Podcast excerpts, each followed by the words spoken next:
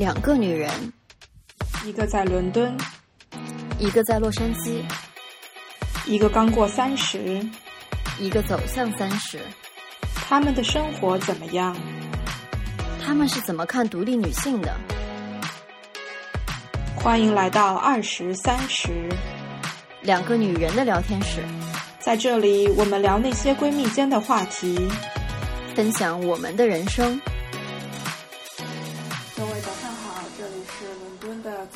星期六七点二十七分。我觉得我是一个非常敬业的这个播客小白晨晨。大家好，我是梁爽，现在是洛杉矶大晚上十一点半，星期五晚上十一点半。我觉得我也很敬业，因为我晚睡，陈晨姐早起。然后今天呢，我们请来了一位新的嘉宾，然后他是我 LSE 的同学，然后我们两个其实成为好朋友，也当时是因为录播客，是录别人的播客，然后后来就是两个人关系逐渐熟络起来，然后聊了很多事情。今天我们要聊的话题是新冠这一年，啊，之所以请 R 来到我们的这个播客里面，是因为我觉得他有一个很独特的视角。在一整年前，呃，新冠爆发的时候，然后他当时人正在武汉，然后经历了整个中国的抗疫的过程，然后同时他在 LSE 学的又是政治学相关的东西。我们很想聊的其实是英美两个国家，还有包括中国，为什么会在抗疫上有这么大的区别，然后在政策上，包括人民的态度上，然后有非常大的不一样，非常大的不同。然后我觉得，R 作为学政治学的。也可以给我们带来一些新的视角，所以说今天就把 R 请来了我们的播客，然后作为嘉宾，让我们聊一聊新冠这一年的事情。R，你来做一个自我介绍吧。嗯，大家好，我叫 R，我现在在武汉，是星期今天现在是武汉时间下午三点半，让他们两位起早，一个起的大早，一个晚上这么晚才睡，所以我今天可能来这里主要是跟大家分享一下我在武汉这一年。的一些就是整个疫情期间的一些历程啊，包括的一些观察吧。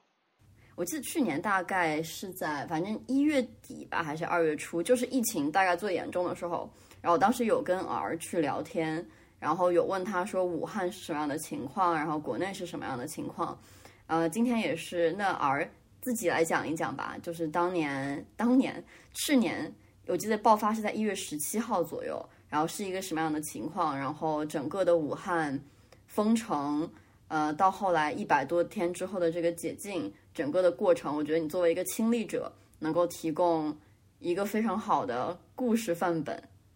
嗯，对，呃，我大概是去年去年一月十九号的时候，那天晚上从北京坐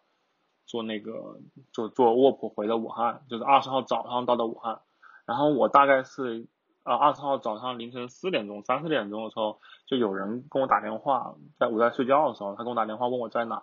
我说我在回武汉的那个火车上，然后他说你们武汉可能有疫情，你要注意一下。然后因为大概就是去年一月份的时候，其实已就是已经有说武汉有一些地方有一些小规模的疫情，所以我在回去之前就带了，就准备好了口罩，然后也给家里寄了一些口罩，然后当天。二十号早上到了那个武昌火车站的时候，是我父亲来接的我。然后我们出来的时候，我当时就很诧异。我跟我父亲说：“为什么到武汉的车上车厢里面百分之六七十的人戴了口罩？为什么我出了武汉武昌武昌火车站，反倒武汉人没有戴口罩？”然后我爸当初说了句也让我非常诧异的话，就是他说：“这个事情应该没什么特别大不了的，然后也不会有大特别大的问题。”然后呢，当天可能是当天下午的时候，就当天晚上的时候，就那个钟南山的讲话，钟南山来武汉这个事情就出就已经出来了。然后路上就慢慢可以看到有人去买买口罩，有人去去买一些东西。可能在那个时间点的时候，大家也没有把这个问题当的那么严重，因为毕竟，嗯，大家之前也经历过 SARS，然后也。就是觉得武汉整个医疗条件、医疗水平放在中国来说也算是还可以的，嗯，可能就没有那么去对这个事情非常紧张焦虑。可是大概到二十一号的时候，就是慢慢的这方面各方面的消息都出来了，然后呃，我记得当初我是二十一号去补办的身份证，然后下午去跟我妈妈去了一趟超市，买了一些菜。当初我觉得可能是要有一段时间，可能要隔离着，可能要隔离个一个星期、两个星期。然后我们就去超市里面买了很多吃的，然后在家里做做一个准备。大概是二十号、二十二号晚上，我那天晚上没睡着，然后就在那刷手机。大概是零二十三号凌晨两点多钟的时候，刷手机刷出了就是武汉将于，呃，是十点钟，就是二十三号十点钟还是十二点钟关闭对外通道。那个时候我就意识到要封城了。在那个时候，我有一当时有一瞬间想过把我父母叫醒，然后我们开车离开武汉。可后来我想了想，去也没有也没有别的地方可去，于是我就就就继就就是继续睡觉了。然后大概是二十三号开始封城之后，这个事情消息出来之后，其实那天我记得应该是腊月二十九吧，对，腊月二十九，其实大家也没有把这个事情当得特别严重。可是渐渐的，这个微信群里面开始传各种各样的，就是没有经过验证的一些视频的时候。其实慢慢这种恐慌的情绪就在大家心里面就会就开始产生了，因为一个一千多万的城市就突然被叫做叫封城，这是其实对人的心理冲击是非常大的。然后当初，嗯，哦，我记得我们的整个的心心态的一个就是非常焦虑的一个时间点，大概就是大年三十晚上。大年三十晚上的时候，武汉市的。呃，那天晚上我还开车出去了，去送了一个医生去医院，去记得当时是去同济医院吧。然后整个武汉市就像没有一点点过年的感觉，死一般的沉寂。然后外面就是救护车，然后就是就是人，医院里面都是人。当然我没有进医院，但是我是在就是离那个医院的急诊室大概有个三四百米的地方，把医生放下来之后，我是看到了这些东西。当初我。就是在在那段时间，因为武汉市可能是公交车停了之后，医生上班，包括你像孕妇要去待产的，他都就是没有一个正常的一个公共交通去运作，所以是有很多武汉市的市民自发的出来去，就是形成一个就是说志愿者联盟吧，就是哪些人医生要需要车去哪的，会形成一个这样的一个机制。然后我们有一套自己的一套，就是说，比如说呃。医生上车之前需要给这个司机提供口罩、提供消毒水，然后你这个司机送完医生之后，你去接下一个人的时候，或者你在回家之前，你的车必须开到一个非常好的通风的位置，然后进行通风、进行消杀，然后你再再回家。然后在那段时间，可能就是整个这个呃运作的效率没有后来那么高，所以大家一开始都是比较慌、比较乱的。就你会觉得，当时你看二的这个描述，就是形势变化的非常非常的快，比我们现在，比英国现在处在的这个状态都还要更快。就你早上醒来的时候的世界，跟你晚上去睡觉之前的世界，感觉是完全不一样的。嗯，同一个时间段，其实，在西方的我。跟在武汉的啊，经历又完完全全的不同。怎么说呢？因为新冠刚刚开始出现的时候，应该是二零一九年年底、二零二零年年初。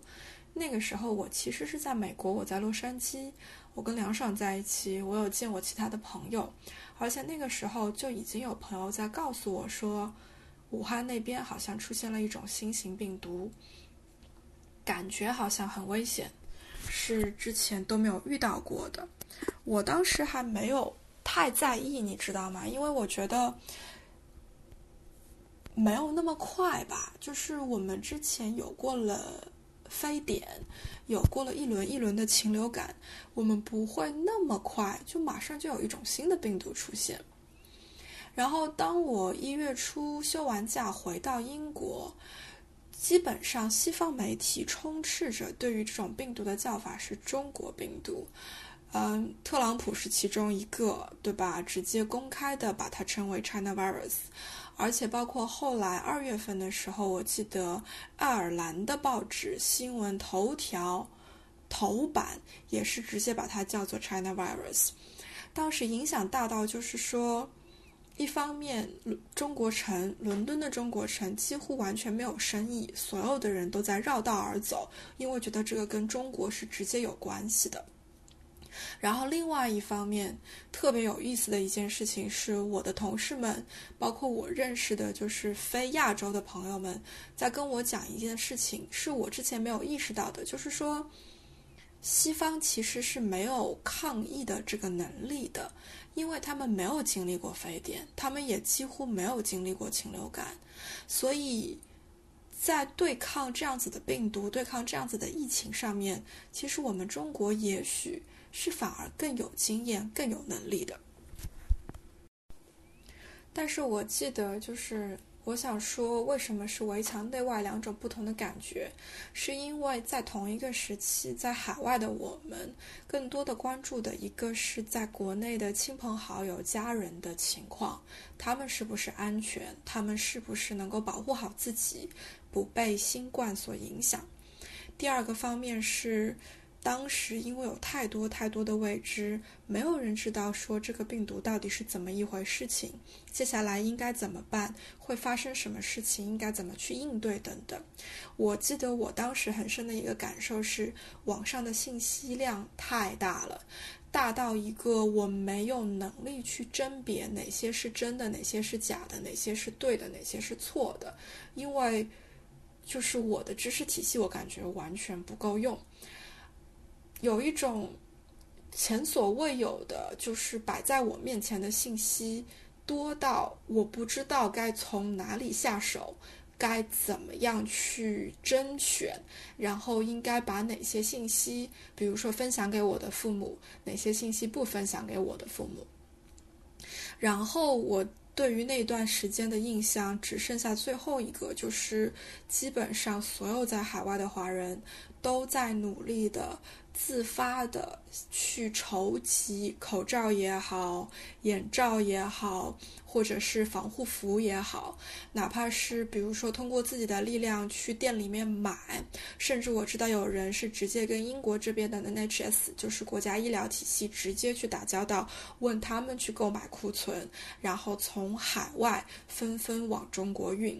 一方面是想要捐给在前线奋斗的医护工作人员，另外一方面也是想要把他们们能够寄到自己家人手中，寄到。寄到自己的至亲手中，让他们可以有保护好自己的装备。这个是我对于一月份、二月份那段时间最深、最深的印象了吧？应该。嗯，我也可以讲一下，说我当时在美国的一个情况，就是我当时在美国，我倒是没有觉得说武汉离我很远，可能因为也有一些朋友在武汉，然后同时还有一些。呃，朋友的亲人是医护工作者，所以当时的感觉就是，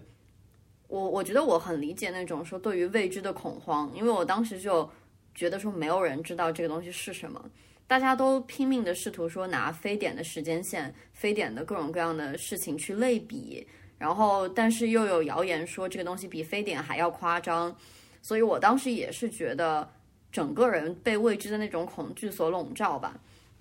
然后，但是就是美国当时这边，美国就是正常的公民或者说美国人他们的一个想法，因为我当时还在公司上班嘛，还可以正常的去办公室，所以当时大家就跟我聊说，哦，中国的这个疫情怎么回事啊？然后我就清楚的记得说，我同事当时就是很惊讶的跟我说，说武汉居然被 lock down 了，说怎么会有封城这样的事情发生？他们觉得就是一个有。上千万人口的大城市怎么可以说封就封？然后他们就类比说，如果有一天真的洛杉矶整个 lockdown，他们很难想象这是一个怎么样的情况。然后现在想起来就觉得说，他们当时的惊讶可能真的没有想到这个呃新冠病毒到底是一个多么严重的事情。然后我我记得也很清楚，就是我当时在美国的很多华人朋友，然后我周围的同学，有的在拼命的在这边买口罩，然后往国内寄。然后我自己就我们 UNC 嘛，当时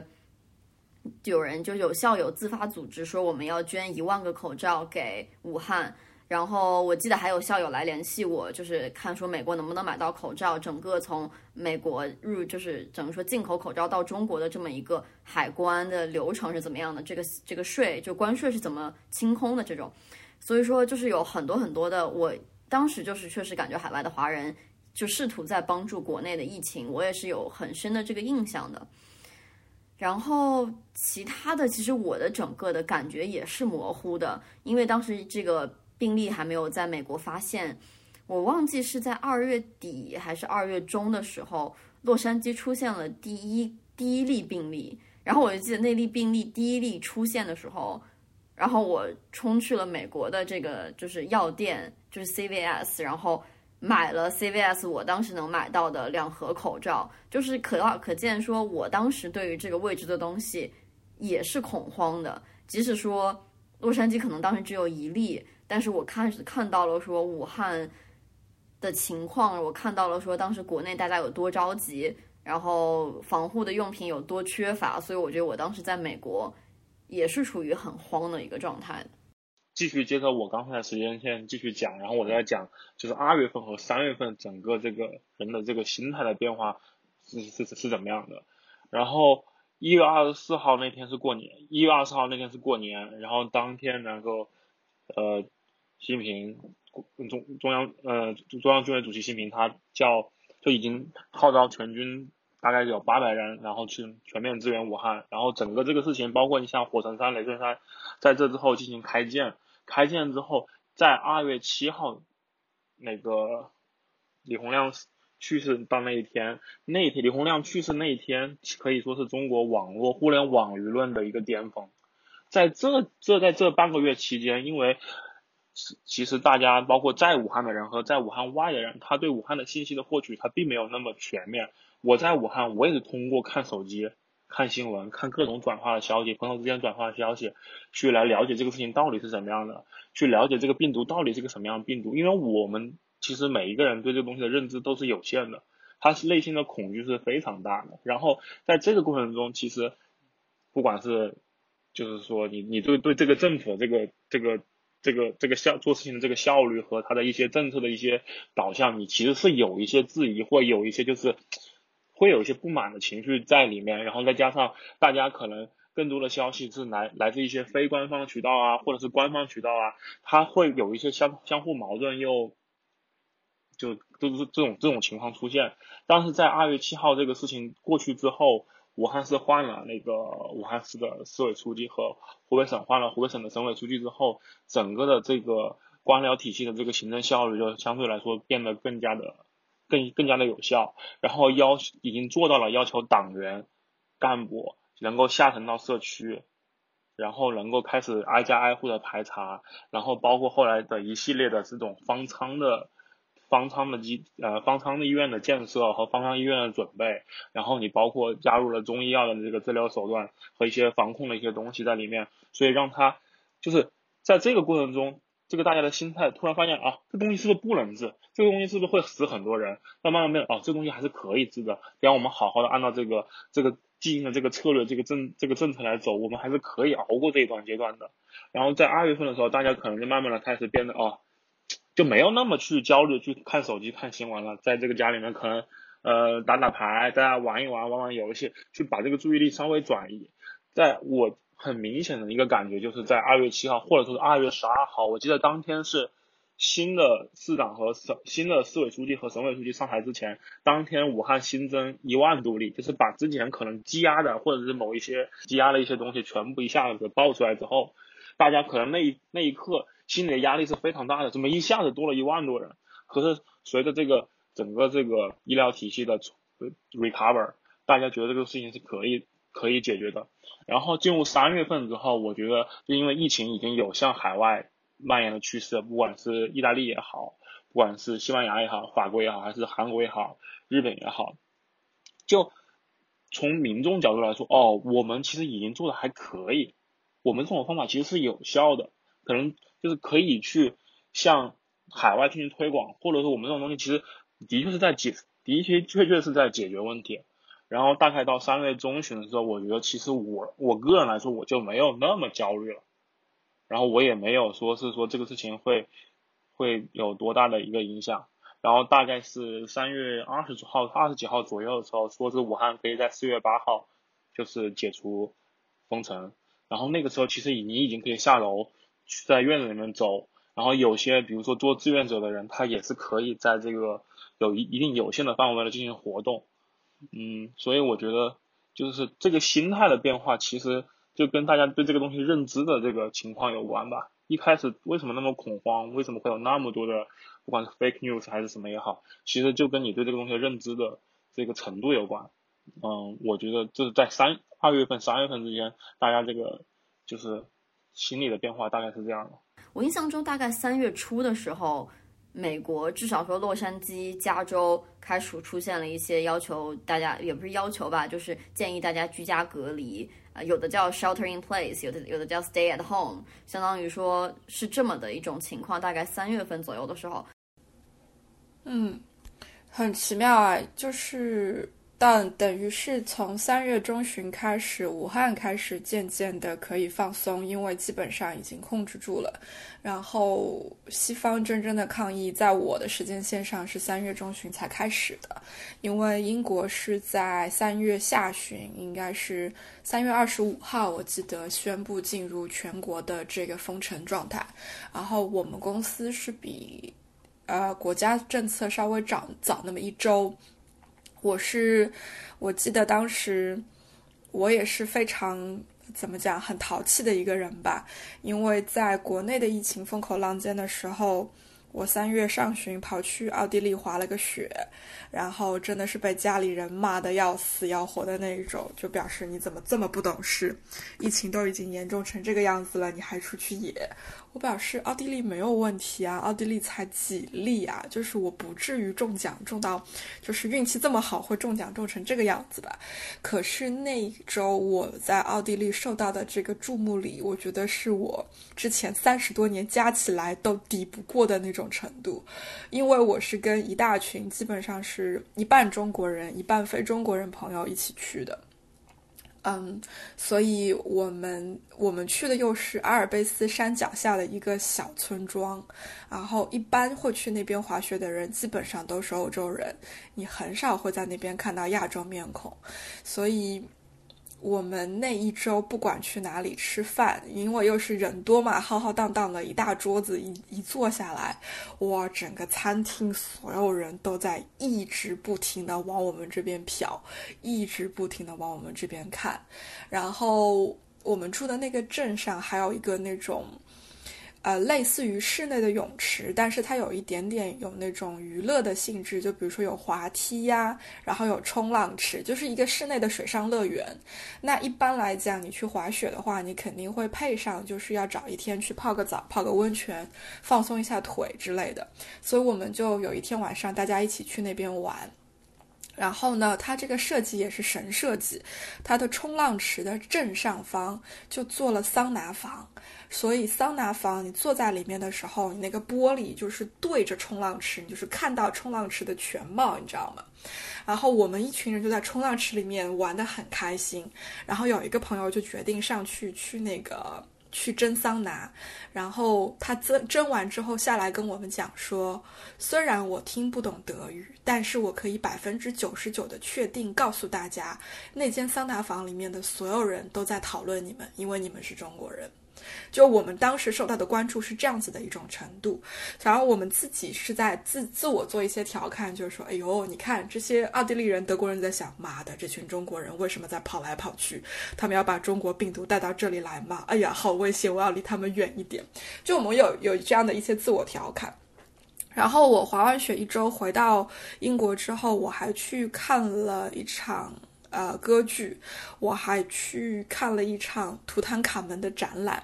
然后在那个时候，你能够看到一些早期的一些现象，就比如说，明明一般来讲剧院都是爆满的，很少很少会有空位子，这个是伦敦西区典型的一种现象。可是那场歌剧，我在的那一层有一半的位子都是空的，没有人，大家都有一种躲之不及，就是有一种。我能不出门就开始不要出门的这种倾向，然后呢，我还好死不死的在奥地利回来了之后，我重感冒，所以我在去看歌剧的时候，我不停的在擤鼻涕，就是那种纸巾在我旁边逐渐的堆成小山的那种状态，你知道吗？然后坐在我旁边的大妈。看了一段时间之后，实在是受不了了。他旁边的位子是空的，于是，在十分钟之后，他默默地换到了旁边的位子，来跟我保持距离。就是你能够感觉到很多这种细节上，大家开始有一点点的那种意识，就觉得说，哦，这个人可能是那个新冠，我要稍微离他远一点。就是有这样子的一些措施，然后。之后我还去爱尔兰出差了三天，然后就是顶着我的重感冒，然后你能够想象我在飞机上、我在出租车上、我在大巴上受到的那些待遇以及注目礼，就是我周围的人都会默默的把那个没有口罩吧，那个时候还没有人戴口罩，大家会默默的把围巾就是越拔越高，越拔越高，恨不得把自己整个脸埋在里面，就是觉得我可能是新冠，所以要稍微的做一些防防护。等到我从爱尔兰回来，就每一天，其实英国这边的新闻都在变，因为每一天感觉情况都在变差。所以我礼拜五回到伦敦之后，我跟我 partner 商量，我说我们从礼拜一开始。得要让大家在家工作了，其实更多的是出于一种考虑，是在于我们公司当时所有在办公室上班的员工都是和家人住，他们有七老八十的这种长辈跟他们住在一起。我说，其实目前来看，所有的数据的支持来看，其实，嗯，重危就是危险群体还是年纪比较大，或者说先天的健康有一些这种。影响的人，所以如果我们这些年轻的员工得了，其实问题不一定很大。可是因为他们每天要挤地铁、挤火车来上班，万一他们把病毒带回家，传给了家里面年纪比较大的这些家人，问题会变得很严重。所以出于这个原因考虑，我们公司就决定说，从三月十六号还是十八号开始，大家就是在家上班。然后一周以后，英国就宣布了全国封城。然后强制规定大家在条件允许的情况下全部都在家工作，这个时候就开始体现了中国跟英国两边这种领导的方式以及政策落地的这种极其的不一样吧？我觉得，因为我记得当时有过很多很多的讨论，我跟我的英国同事，就像梁爽跟他的美国同事会聊的是一样的。一方面，我有很多英国同事觉得。武汉被封掉，包括中国政府的很多措施，他们觉得不人道。就你怎么可以把一个人就这样子，不知道要多久的情况下关在家里？这个太太不人道了，太不公平了。这样子对待一个人，就是你你在你在想什么？他说这是在我们的文化里面从来不会出现，而且也不会。就是如果政府真的做这样子的事情，会被骂死的，好吗？这是他们的第一反应。然后第二反应，我有很多的英国同事，尤其是年纪大的，其实六七十岁，就我的年纪大的这些英国同事，他们第二反应是。目前的这些数据，当然那个时候三四二三月份的英国的数据其实并没有现在那么糟。那个时候的数据，他们就说你去同类对比一下，每一年冬天每一天因为流感去世的人有多少，然后我们这个国家每一天因为车祸去世的人有多少，因为什么什么疾病去世的人有多少。其实那些数据跟新冠的数据来比，都比新冠更恐怖。为什么我们不去恐慌那些事情？就我有同事是这样。这样子的思想就是是这样子的心理，所以他们不觉得从数据的层面上来看，新冠真的有多可怕。而且他们也会讲说，人类的这个进化的过程，或者说我们人类生活的这个过程，就是跟新病毒不断抗争的一个过程。新冠只是这个过程当中的一环。有就是之前因为你们有非典、有禽流感什么的，这无非其实就是跟那些是一样的。这是一方面的这种说法。但我也有同事直接会跟我讲。说其实我对这个政府还是没有信心的，因为非典，二零零三年的非典真的只在中国，也就是说中国政府是有抗击这样子疫情的经历以及经验的。那个时候非典没有传到国外来，所以其实所有的西方政府是没有任何抗击现代流行病的经验。上一次的流行病是黑死病，那是呃不是西班牙是西班牙流感吧？Spanish flu 我记得是，那是。多少年前的事情，所以就是说，就现代社会来讲，西方政府没有这样子的经验，他们是没有那个能力去做任何的应对，所以也有人跟我表达这样子的恳色。所以其实就是我的同事里面，大家的这种反应是非常的不一致的。然后归根究底，我还是觉得是因为那个时候的英国政府没有太多的信息可以分享给大家，然后政府能够做的，一方面在信息很有限的情况下，在努力的想要维持这个。民心维稳，但其实这个很难，因为。就是如果你的民众里面受教育比较好的那一群体，看新闻、看东西看的比较多的那些群体，很容易就会形成自己的 judgment。然后这种 judgment 形成了之后，其实你想要再去改变，难度会非常非常的高。然后呢，我后来接触到的有一些群体，就是我是间接接触到的，不是我直接接触到，是七八十岁甚至八八十岁以上的那个群体的人，其实想的非常非常的开。他说：“我这一辈子过得很精彩。”然后我觉得我这辈子过得很值了，我可能会得新冠，而且很可能我得了新冠之后能够活下来的概率非常非常的低，没有关系，其实我不遗憾的，我不怕。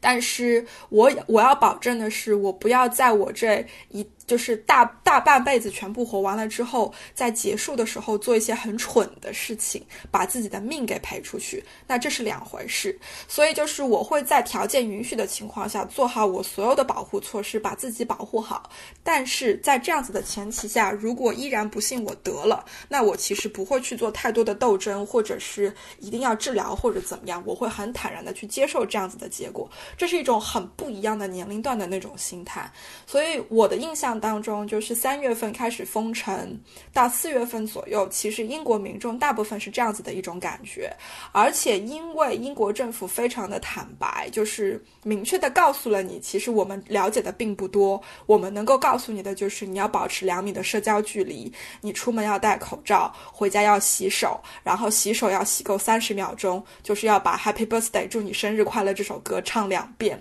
以及怎么样搓手等等的这些措施，全部都讲给。给你听，民众反而觉得反而是一种比较自觉的状态，所以我觉得在三到六月份期间的那一次封城，其实效果是非常非常好的，因为听话的人非常非常多，因为大家都知道这是一种未知的病毒，我不知道应该去怎么办，就当时是那样子的一个状态。美国是什么样子的？呃，美国的话，其实我们我在洛杉矶嘛，就是我们当时封城的这个令下的时间可能和英国差不多，但是我。大概在就是正式下封城命令的前两周，我就开始有觉得恐慌，因为当时是我印象中是呃洛杉矶机场 LAX 发现了病例，然后这个就是一个很严重的事情，而且是 LAX 的两个工作人员，他们是在给别人测测量体温的时候，然后发现他们最终也得了。这让我觉得很恐慌，就在于说你机场是一个流动性非常大的地方，然后当你发生发现病例还是工作人员的时候，那这个扩散的可能性就非常大。然后再加上国内当时的一些情况，让我整个还是蛮警惕的。我印象中是我当时三月初本来是打算去一趟华盛顿，就 DC 的，去一趟首都，呃，去找一个朋友玩，但是我当时因为 LX 出现了病例，所以我取消了行程。然后我回来之后，开始跟我的老板、跟我的上司说说，我觉得我不想继续去公司了，因为我当时在洛杉矶，我还没有买车嘛，相当于说我需要坐公交车或者说坐 Uber 去上班，我有点不太放心自己去接触其他人，所以我就跟老板说我能不能在家工作。然后当时我老板和我上司都同意了，他们就觉得说。呃，我们希望你在工作的时候是一个你自己很舒服的、很 comfortable 的状态。如果你对你自己的健康有 concern，就有有担心的话，我们可以允许你在家工作。所以我其实蛮早就开始在家工作。然后我印象中我还去健身房把我的健身卡停了一个月左右。然后当时所有人都有一种我不知道你在干什么这种感觉。然后就是我跟他们讲说，我说我觉得 LAX 发现了病毒，让我觉得非常不安全。然后他们还觉，就是我印象中健身房的，不管是和我一起健身的伙伴也好，还是说健身教练都一副呃哦 OK，然后他们也不知道该跟我说什么，然后也觉得好像我有一点过于的焦虑。然后关于戴口罩这个事情，我其实蛮早就开始戴口罩了，因为我。坐公交车，然后去公共公共，因为我上下班的时候需要经过很多这种公共场所，所以我很早就开始戴口罩了。但是当时一个很明显的就是，只有亚洲人或者亚洲面孔的人在戴口罩，基本上欧美都不太会戴。而且我当时在公交车上，就是我经常就是上车的时候，因为一整车都是美国人嘛，然后我上车的时候，然后就只有我一个人戴着口罩。然后等我发现我坐下来之后，有人从他们包里也拿出口罩开始戴上，就我不知道是他们比较担心我是亚洲人，还是说他们会觉得说在同样的场合下有另外一个人戴口罩，他们会觉得自己的压力没有那么大。所以当时作为一个亚洲人，我在外面一直戴口罩的时候，我觉得自己的心理压力还蛮大的，因为当时不像是一个说别人觉得戴口罩是对你自己和对别人的防护，别人更多是觉得说。哦，你是因为你病了，所以你才戴口罩，所以你戴口罩意味着你有问题，你可能会传播病毒，所以很多的人都不去戴口罩，然后这个持续了很久很久的时间，然后当时我我印象中，当时还出现了一些对华人不利的一些暴力案件吧，应该是在德德州，然后有华人在街上，呃，等于是被殴打了这样子。所以当时我和我室友都非常担心。我印象中，我们两个出去开车加油，然后都是就是口罩戴好，然后迅速的加完油，迅速走，因为就是很害怕说别人会看到你是华人，同时戴着口罩，然后会有反华的情绪也好啊，会出现暴力也好，呃，但其实洛杉矶包括加州，其实相对来讲还是比较安全的。我觉得并没有那么危险，也没有听说过说周围有出现这种呃暴力的这种案件。但是确实在那个那一段时间，我觉得作为一个压抑面孔，然后又因为知道国内的情况的话，呃，会会选择戴口罩。其实，在面临了很多的这种社交和社会的这种压力，是当时我面临的一个情况。其实刚才偶尔讲到的东西里面，我有一个呃，不能说想补充吧，就是我有一个注意到的点，也是我自己同时也有深刻体会的吧，就是当时武汉的。信息一出来的时候，大家不能说一致吧，就是很多人都在讲说政府隐瞒信息，或者说是抗疫措施不力，呃，各种各样的，你说是指责有点过，就是大家的抱怨也好，大家是有这个情绪在的。但是我意识到说，等到三月份左右的时候，我能够明显感觉到说，大家对于执政能力、执行能力、抗疫措施。整个政府的一个举措，整个的这个信心是在重新被建立起来的。然后，就可能时间线拉的有点远，就直到可能说从当时到现在，然后我相信现在对于中国的抗疫能力，全世界都不会有任何一个人有异议。但是确实我们在过程中经历了说。我们觉得我们的不信任，因为我们未我们对这个东西未知，但其实政府当时和我们处在一样未知的状况里面。然后从指责政府抗疫不力也好，或者说觉得政府有隐瞒信息也好，到后来完全的去信任说政府的这些抗疫举措，然后了解说其实呃中国政府知道他们在做什么，然后整个的抗疫措施也是做得非常好。我觉得整个这个信心重新建立的过程，我觉得还是蛮有意思的。包括我也看到说，呃，不管是民族主义也好，大家的爱国情爱国情绪也好，都在过程中得到了一个暴涨和飞跃吧，这是我自己的一个感觉。我也记得，就是在二零二零年年初新冠刚刚爆出来的时候。确实，国际上对于中国的形象的那个风评真的是非常非常的差。然后我也有朋友跟我讲说：“天哪，这一波操作真的是名声都没了，全都败掉了，怎么会这个样子？”然后你现在一年以后，二零二一年的一月份，你去看英国，是有人说我们为什么不能像武汉那样子封城？我们为什么不能把伦敦给封了，就不让大家出去？就是谁都不能出去，为什么就不可以？就你知道，就是这一年的历程，真的就是一个起底大反转。对于我们国家的国际形象来讲，然后对于欧美的这个国际形象来讲，就是真的就是无尽的深渊一直在往下掉，完全是捞不回来的那一种。我不知道现在的英国政府到底就是信息到底有多充裕，然后到底对于这个病毒有多么的了解或者怎么样。但是我跟我的朋友们现在在聊的是这一年让我充分的感受到了一个无能的政府能够把民众折磨成什么样子，真的是太痛苦了。所以我就觉得，就幸好你提了这个点，这也是我想讲的，就是这一年的这种 reputation 的起起伏伏，真的是前所未有。就我觉得我从来没有见证过，也从来没有经历过的。一方面很骄傲，一方面也觉得非常的有趣，然后另外一方面就觉得，其实作为我们在海外的华人挺不容易的。你想。去年的这个时候，我们在外面，就像梁双举的这种戴口罩的例子，就是饱受非议、饱受歧视、饱受 judgment。然后现在我们在海外的这些人，自己生自己生活的这个国家抗疫非常的不利，生活非常的各种不方便，然后同时离不开也回不去，就想要回到祖国的怀抱去得到一些照顾或者怎么样，现在是越来越难，就是因为。国内的这些抗疫的措施非常的到位，然后航班该停的停，大家入境该隔离的隔离，真的就是有一点点我们像是被卡住的感觉，进退两难。回到 R 这里的呃故事线上来说，就是我们刚刚讲到的，其实是三四月份，等于西方这一边开始了进入。开始进入了他们自己的抗疫，但是武汉那边其实到了四月初就已经开始看到胜利的曙光了，对吗？嗯，对。其实就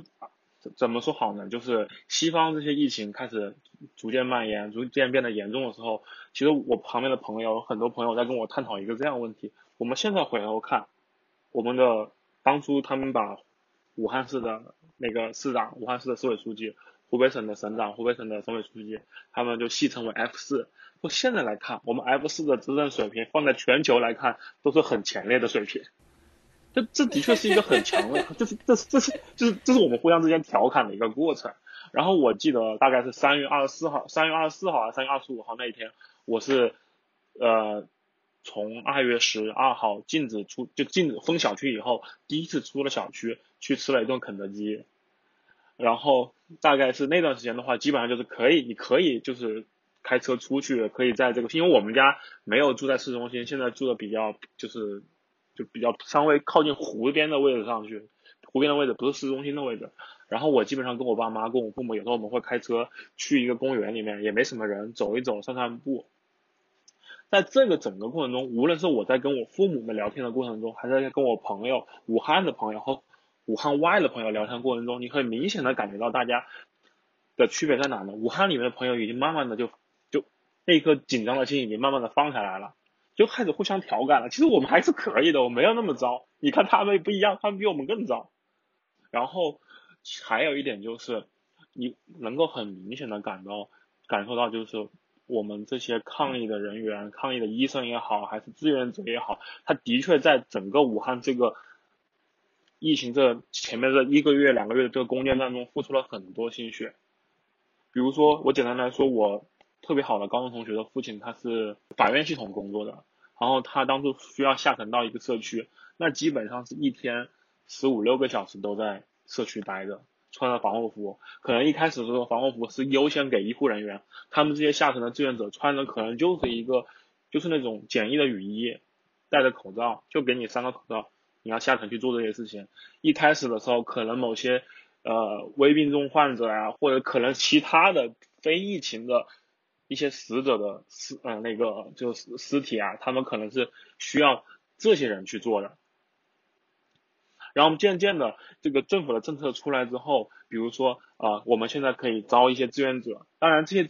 志愿者当初武汉最多的时候，志愿者可能因为这个数据我也不能完全掌握。大概有将近十万的志愿者，这十万的志愿者，我们先不说这十万的志愿者他每天的那些，就是比如说我要给你一些钱这样的这些报酬，先不说这些，就光这些人的吃饭的问题、住宿的问题，其实是一个非常非常难的一个很系统性的工程。就是可能大家觉得这个下档这个这个这个这个政策其实你下下来非常容易，但是你到细节上面去执行这些能力，你要让这个一千万的城一千多万人城市能够正常的运转，大家有吃有喝，也不会过得很难，其实是一件非常难的事情。然后我记得很清楚的是，大概呃二月十二号就是不封小区之后，大家已经不能出去买吃的了，所有的吃的基本上就是通过所谓的社区团购。啊，有个呃社区团购，大家一起来团，也有一部分就是说可能，有一些每天某某一个点有人运运菜运过来，然后你们提，在这个去提菜，在这个过程中，它物价的确有过一段时间的这个飞涨，这是可以理解的，因为当初能够出来送菜，能够出来卖菜这些人，其实他他们来说，他们也是在承担风险的。然后那一段时间，我想武汉人吃什么土豆啊，吃什么。就是能够放很长时间的食物，估计都要吃吐了。什么胡萝卜呀，我有很长一段时间我都不想再吃这些东西了，真的是太那个了。就是，然后我们家其实相对来说比较幸运，因为我父母当初其实备了不少年货，然后别人当初可能过年前也有一些亲朋好友送了一些吃的，然后哦他们就。就我们家准备的，其实一开始我们家那段时间，我爸爸的心态是，反正这个疫情要增加免疫力。一开始我们决定一天只吃两顿，呃，每顿可能只三个菜、四个菜。后来我父亲可能心态更好一点了之后，他觉得该怎么吃怎么吃，我们要把这个免疫力提，免疫力提高。所以那段时间我们家就吃的还伙食还可以，然后可能在吃上面，它这个东西贵，你也会去去就很贵的话，比如肉很贵，我们也是会去买。可能你买到了猪肉，基本都是冻的猪肉，切块的呀这种。但他也也愿意去花很高价去买，比如买一只鸡，大概一百五两百块钱买一只鸡，这种说是土鸡什么的，然后买一买一包菜，大概四十块钱，就什么菜苔啊这种武汉人经常吃的一种一一种蔬菜。然后在那段时间呢，其实其实我觉得对于市民来说，他就待在家里面这样生活，其实已经算是。就是我们就最大的贡献就是我们不出去给大家添乱，然后这个城市里面其实有大量的人在参与工作，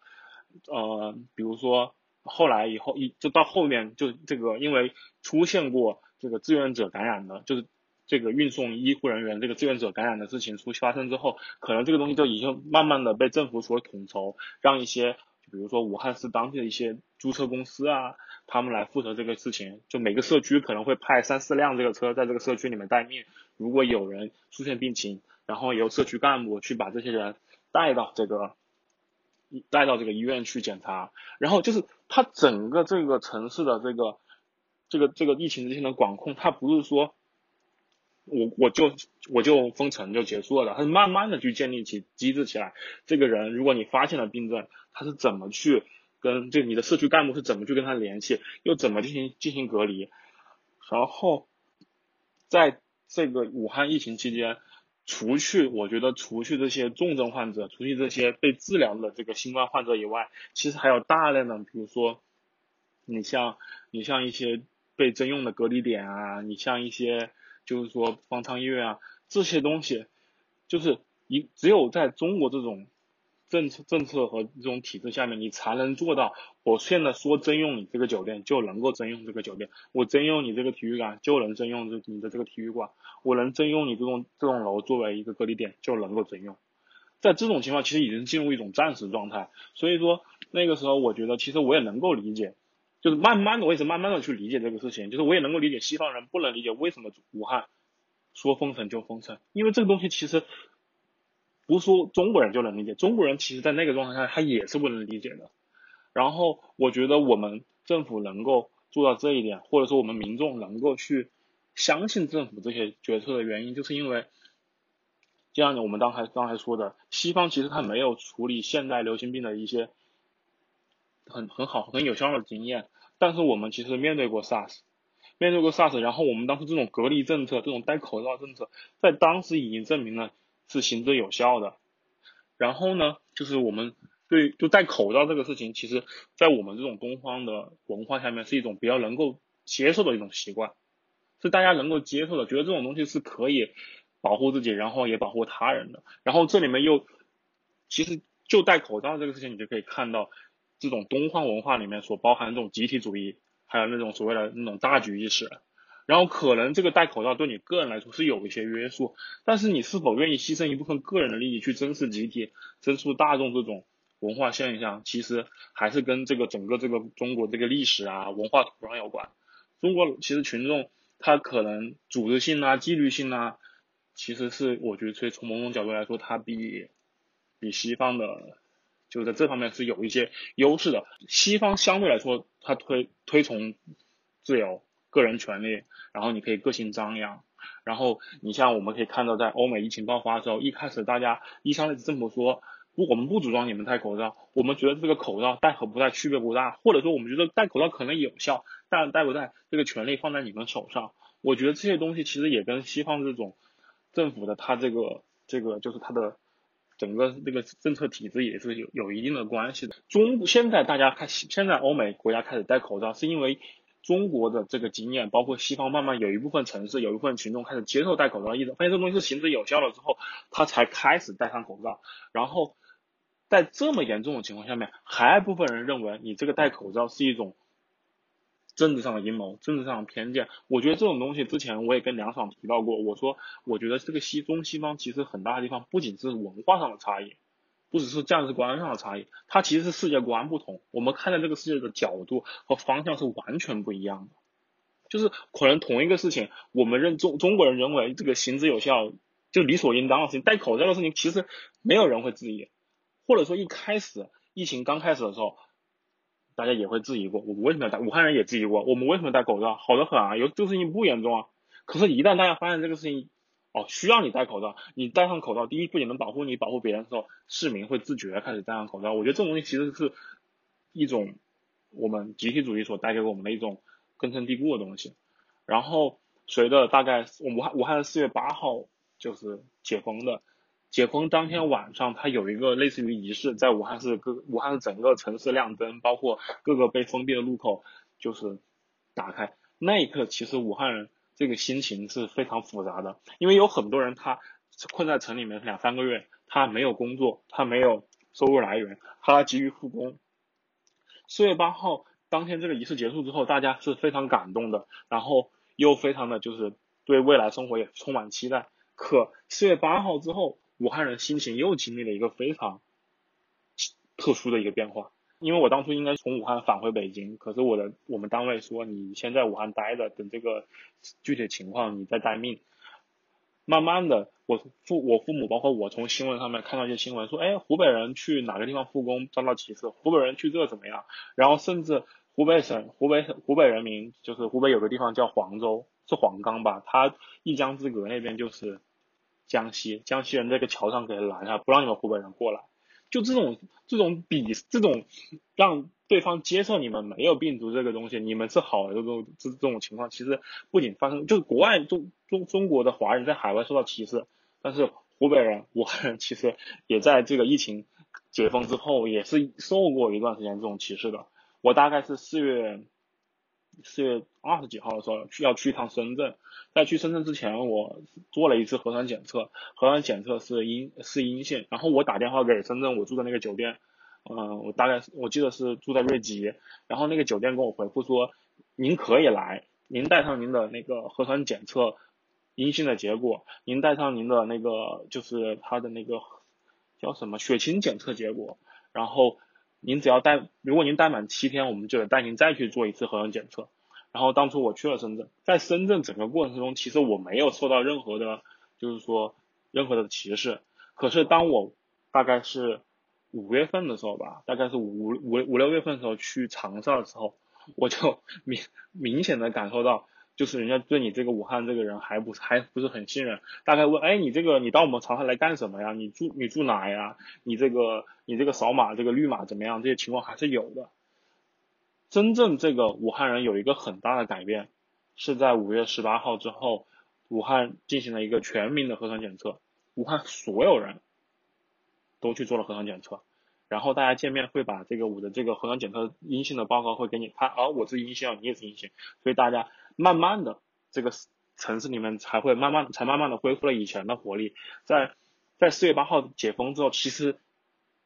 城市里面出来的人并不多。我四月八号那天去了去了武汉最繁之前最繁华的地方，基本上也没什么人。真正武汉开始人人渐渐多起来之后，就是就是通过全民核酸检测。结束之后，才慢慢的哦，大家都说，哎，这个生活是不是可以恢复正常了？我们是不是出去外面不臭后歧视了？也只有真正出了这个核酸检测报告、全民检测报告的结果之后，六月八号，北京才允许我们这些在武汉的那个呃人员可以返京。在这之前，是你需要通过精心相助去买票，然后通过各种审核，你才有机会回去，不一定是你一定能回去。六月八号之后才能才才开始真正去返回北京。其实我觉得当初我。如果四月八号之后直接返回北京的话，其实我也不是很愿意回去。回去的话，因为我可能要面对我的同事，面对面对我的房东，面对这些人，可能别人会觉得，哎，你从武汉回来了，你这个武汉到底好有没有问题？其实所有人心里都是还是没底的。只有这个核酸检测全民核酸检测结果出来之后，大家心里有底了，我们这个事情真的扛过去了。我觉得这里面有两个特别有意思的东西，我特别想聊，一个是戴口罩这件事情。啊，已经提到了，比如说东西方文化的差异，这个我们其实可以再去播一播。就他提到了有几个方面，然后也有其他的一些方面是我跟我周围的人交流下来的一些嗯观察或者是感受。然后另外一个其实就是我们今天特别想聊的一个东西，就是为什么对于抗疫这件事情，中美英三个地方的政府的行动能力。以及措施会是如此的不一样，然后是什么导致了我们现在就是，尤其是西方国家打到在一年之后到了现在的这样子的一种处境？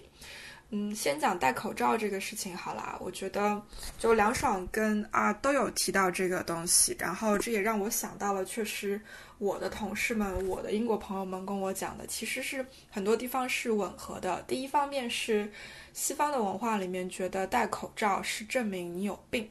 你有病你才会去戴口罩，你没有病你是不需要戴口罩的。所以他们把这两个是联系在一起的，在他们的之前的认知观念里面，口罩并不是一个自我保护的一种手段以及措施，同时它也不是一个保护其他人的手段以及措施。这个是一个一个理念，它跟世界观、跟三观还没有太直接的关系。然后呢，第二个层次，我觉得是，呃，西方民众普遍存在的一种是，尤其是英国政府、美国政府，这个政府是他们一票一票选出来的，而且在现在普遍存在的是民众的认知以及民众的这个。嗯，归属感其实有很很严重的分裂，这也是为为什么会出现拜登跟川普之间，他们其实。今年大选，去年大选的时候，投票率是接近于百分之五十、百分之五十的。这个其实非常的 worrying，就是很让人担忧，就是说明美国的民众他的分裂非常非常的严重。这个分裂在英国也是存在的，在英国的存在就是若干年前的脱欧投票。脱欧这件事情是卡梅隆挖的坑，然后最后卡梅隆没有来收这个烂摊子。可是如果你去看当初脱欧的投票是百分之五十二对百分之四十八，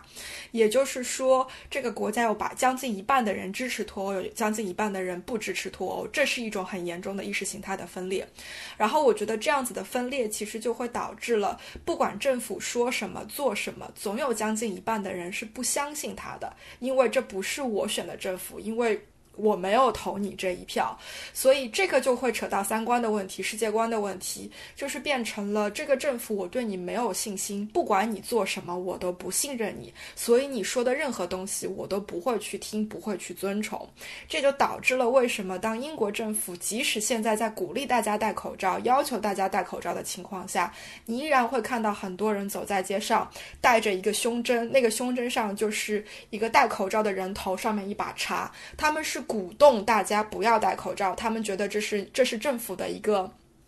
他们觉得这是政府的一个一个谎言，政府在骗你。然后第三个层次其实是，呃啊，刚刚提到的，当初嗯三四月份西方国家刚刚开始抗议的时候，政府不鼓励大家戴口罩，因为他们说口罩其实没有用，它不会让你就是不得这个新冠或者怎么样。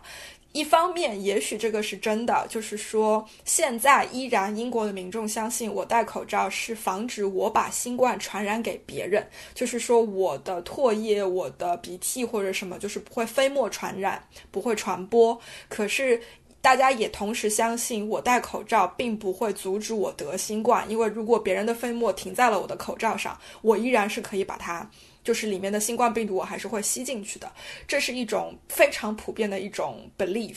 然后，另外我相信的一个点是在三四月份政府不鼓励大家戴口罩的原因，是因为英国的口罩根本就不够。完全不够，不够到什么程度？是医疗体系的员工都没有口罩。就举一个很很小的例子，是我有朋友，他因为做教育行业，那他的很多客户其实都是未成年人，他们在英国留学，出于这样子的原因，他靠自己的能力。买到了很多很多的口罩，从各个国家，就是都不是只在欧洲，他是从全世界去想办法调动资源，把口罩买来给他的学生，把他们照顾好。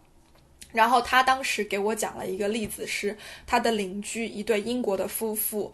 呃，女的是在英国的医疗体系 NHS 工作的，男的不在 NHS 工作，他们在别他在别的地方工作，他们只有一个口罩。这个口罩是 NHS 给的，而且只给了他们一个，他们两个人得轮流用。所以就是你可以想象这个有多可怕。就其实大家也普遍的相信，在三四月份的时候，英国自己根本就不够，是就是口罩的库存是完完全全不够的。所以英国政府只能在媒体上宣传说口罩其实没有你想的那么有用，然从而鼓励民众不去戴口罩。这样子的话，他们就可以把医用口罩，就是那些无纺布口罩留给。他们的医护工作人员，然后同时他们通过媒体的力量、自媒体的力量，去教大家如何用废旧的衣物来做口罩，就是鼓励大家自己做口罩。这样子的话，就可以避免民众去药店、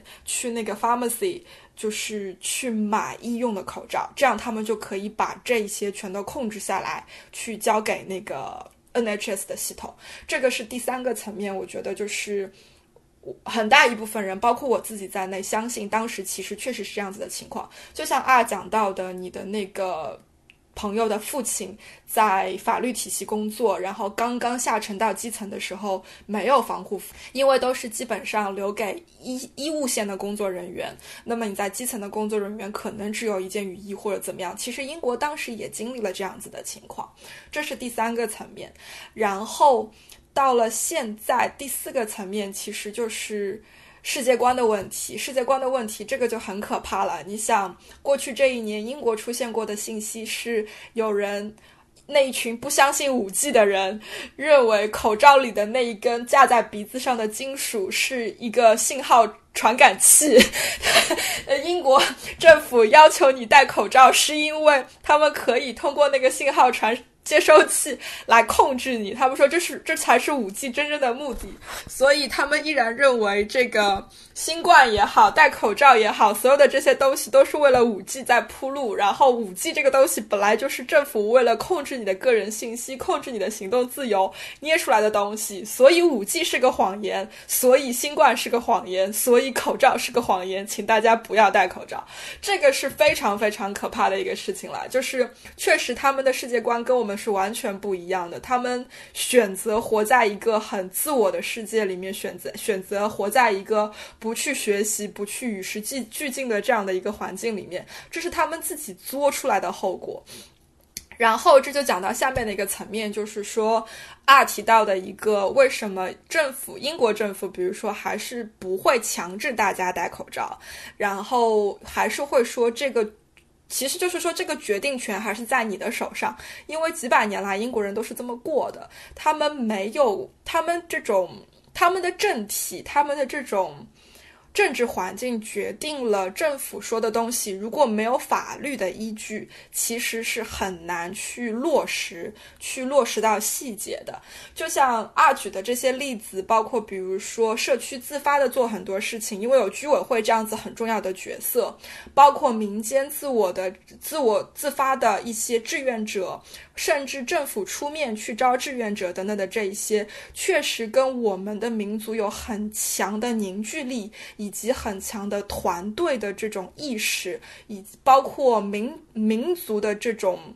尊严感、耻辱感等等，我们的团队意识真的是非常非常的强。西方精致的利己主义以及个人主义已经盛行了太久太久，这个确实就是从根本上已经决定了我们的认知方式就是完全不一样的。我依然是会愿意为了一个大我去牺牲一部分的小我的那样子的人，可是你去跟英国人讲，没有人愿意这样子去做。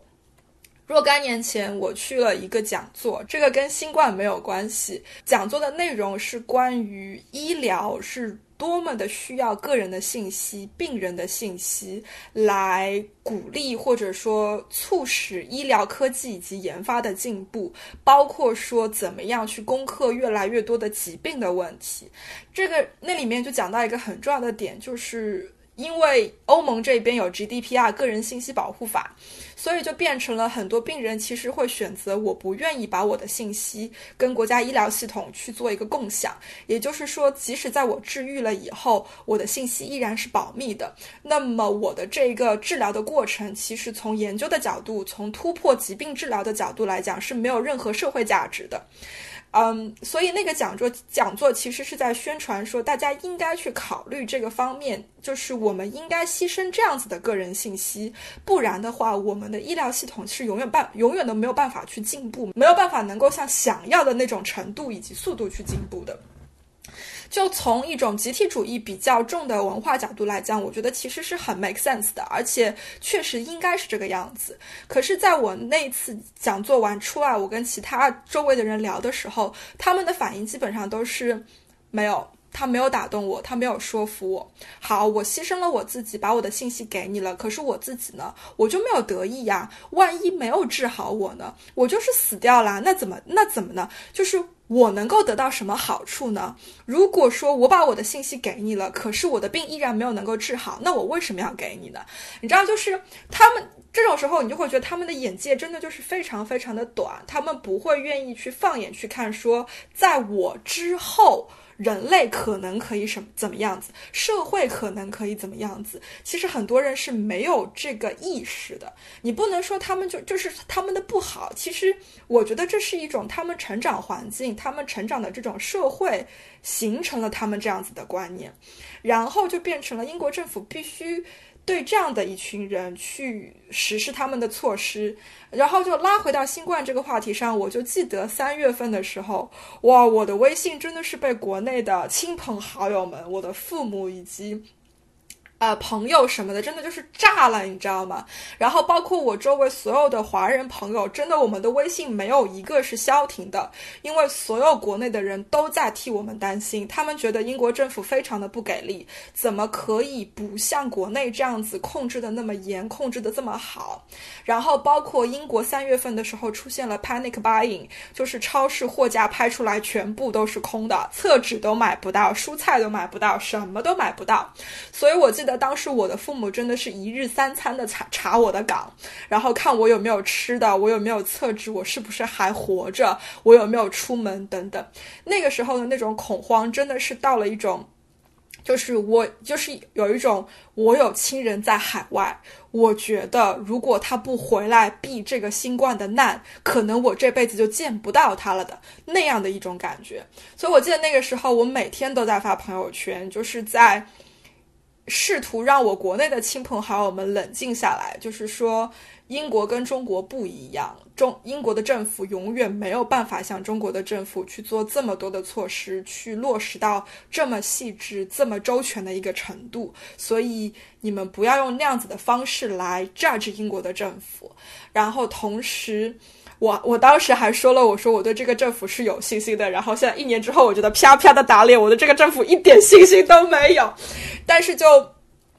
就我们所有人都知道，就是我英国不可能做到中国的那个样子。然后一年之后的今天，英国其实依然只是还在做两件事情，这跟一年前或者说十个月以前他们的 position 是一模一样的。第一件事情是保证英国的医疗体系 NHS。不倒不瘫痪。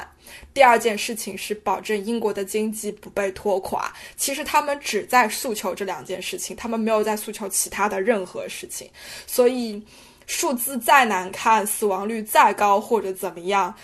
依然大部分的人都只是在家里面自我治愈，他们依然在控制去医院的病人的数量，因为医院真的没有那个能力负荷。然后一年过去了，能力也并没有增加多少，因为英国的 NHS 多年来最严重的问题就是资源的匮乏，资源依然非常非常的匮乏，所以。到现在为止，这两条宗宗旨依然没有变。然后一年之后，报项讲同就是再一次提起了一年前的那那个 slogan：“Stay home, protect NHS and save lives”，就是这个样子，就是完全没有变。我也想讲一下，就是集体主义和政府的执行力这一块儿。我记得当时，呃，就是在国外有很多质疑的声音，说质质疑国内就中国隐隐瞒这个。真实的病例数，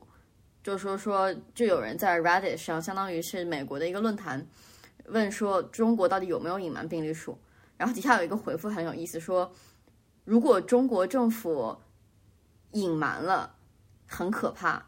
因为政府中国政府都已经做到这个样子了，武汉都已经封城了，依然这个病例都控制不住，多可怕！如果中国政府没有隐瞒病例，也很可怕，因为。我们永远不可能做到像中国政府那样。那中国政府没有隐瞒病例，现在蔓延成这个样子，我们又没有这个能力，那我们的情况只会更糟。我觉得就是完全点出了说中国和国外这个政府的执行力和政府的权威的区别。我就我来补充一下你说的，你们两个说的吧，就是就是我们从西方的这个就是政治学角度来说的话，其实最重要的不，你不能说因为有一半的人。就投了这一部分人，一半人投了那部分人，所以这个社会是割裂的。其实它不是这样的，就是这种割裂的东西是一直存在的。最重要的是什么？就是在西方的政治学里面有个叫叫叫概念叫 median voter。现在西方最大的问题是 median voter is not median，就是你以前的你的中间选民已经不再是你的中位数，所以它会导致什么？这个社会就会越来越极化，因为本来你这个。就是有一部分人会就会持非常左的观点，有一部分会非常持非常右的观点，这两部分他的观点是不会有特别大的改变的，但是只有中间这部分 median 的这个这这部分的 median voter，他会左右摇摆。那你说，那我们不能说就是因为这个最后选举结果是一个是百分之五十，呃五十一，一个百分之四十九，这个社会就分裂成了只有两种观点，这是一种二元论的观观点。但是其实，在西方的社会讨论中，他的观点不是二元对立的，他只是最后选举结果给你表现出来，我们就两个选果，也是二选二选一的一个结果。然后在我在我看来，其实这种这种分裂，它其实是是一直都是存在的，只是说在这在疫情之前，在疫情之前，我们也之前也讲到过，比如说像美国的华尔街就呃推翻什么打倒华尔街运动啊，包括像西方欧洲一些欧洲一些绿党的崛起。一些非常左翼民粹和右翼民粹的崛起，其实这些东西的崛起，其实已经为了这一次的事情，这次疫情，就做好了一些准备。就是说，这部分人他根深蒂固里面，他是质疑一切现建建制派的东西，他觉得你建制派的东西就是在骗我，就是在欺骗我。他不是说因为疫情这个，不是因为这个口罩的这个这个原因，而是因为他骨子里面他就对你这所有的决策，我就反对，我只我为了反对而反对。可能有一部分人觉得这个东西真的有用，或者他们这一部分的这个领袖会觉得这东西其实还是有用的。但是底层的这些跟随的这些民众，这些羊群心理，他不会去过多的去思考这个东西，因为他们可能这个政党，他们所所相信的政党，他们所相信的某一个政治人物之前告诉过他们某些话是对的，或告诉的某些代表他的利益是能是对的，他就会选择一如既往的相信他。其实这跟我们相信，呃，我们党一样，其实是。是一个道理，因为在过去的很多经验中，我们的社会经验，不管是我们就拿今啊，我们就拿两千年之后发生的事情，非典啊，那个包括你像呃零八年的雪灾，零八年的这个地地地震啊，到后面的什么玉树地震啊这些事情，我们的确在应对这种灾灾难面前，这些危机面前，的确已经做得很好了。他这些政府的公信力是在通过这些事情慢慢积累起来的，然后。疫情这个事情，从某种角度来说，它其实相当于全球各个政府的一次大考，就是考第一次考考验你面对这个这种危嗯这种疫情这种突发公共事件的一种应应对能力也好，还有一种就是你的社会，就是其实这个是是这个疫情的变化比你这个社会讨论的这个疫情的变化这个时间会更快一些。我这句话的意思就是说。你要做决，像疫情的变化，可能一天跟两天，它每天这个变化非常快，你要做决策必须非常果断。你如果没有一个非常强有力的直接下决定的人，如果是互相推诿、互相扯皮拉筋、互相怎么样，其实你这个事情是会耽误的。你比如说，我需要通过一个很很强很强的一个讨论啊，我们这个比如说呃上议院、下议院进行讨论，这个东西能不能通过？各个委员会讨论，包括这个拨款怎么拨，这其实是非常。就是他也是在解决问题，但是你这个官僚体制和你这个政治体制就决定了你在这个中间会耽误很多时间，而且每一部分人会出来表达自己的所处的这个群体的利益，我他都会去进行一个 argue。但是我们中国这种情况是什么呢？你的确是有一个非常权威的人物在这里，或的确是整个这个官僚体系里面它的运作效率，就是我可以做到，今天只要我最上面的人。他们做了没做了这个决定，你下面就可能立马的去执行，而且会出现一种什么情况呢？比如说，上下面会为了不去，就是说为了这个效果，这这个这个政策的效果更加好，他们会比这个政策的要求会做的更加仔细致、更加的严格。区我觉得区别是在这里。然后还有就是说，呃。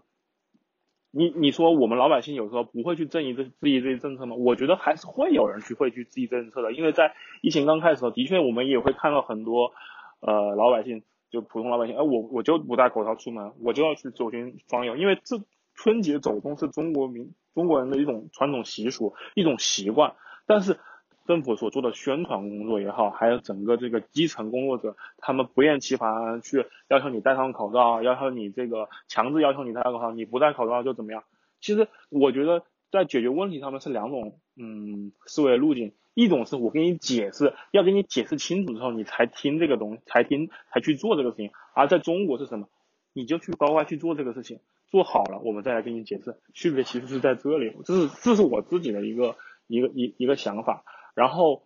呃，我们谈远一点，谈到今天，其实中国现在就像你像这段时间，比如说石家庄、河北这边，石家庄现在也相当于是 lockdown，对吧？然后在这期间，就武汉结束之后，北京也爆过一波，科斯也爆过一波，什么那个黑龙江那边什么地方也爆过，就是这个疫情在中国这么严格的管控下面，这么严格的就是。入境条款上面它还会出现，这说明其实这个病毒的确是非常非常的，就是它的特点就是传染性的确非常非常的强。那在这种情况下面，其实它不是说你简单的就去，比如说我们西方西，比如说某一个国家它效仿中国去做这个 lockdown 的这个行动，你就可以真正意义上你可以解决到，它可能甚至它做的一模一样，它也会出现问题。所以你面对的是一个动态的对手的时候，其实。其实有些时候，我觉得这个东西我们就很难去，就是说去去去去去对这个东西做一个非常清晰的一个评判吧，我是这样觉得。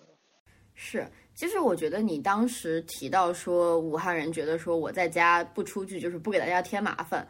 就是我觉得民众的这种想法在国外是非常罕见的，就是我们愿意说我们不为别人添麻烦，所以我宁可留在家里。我觉得这个非常的，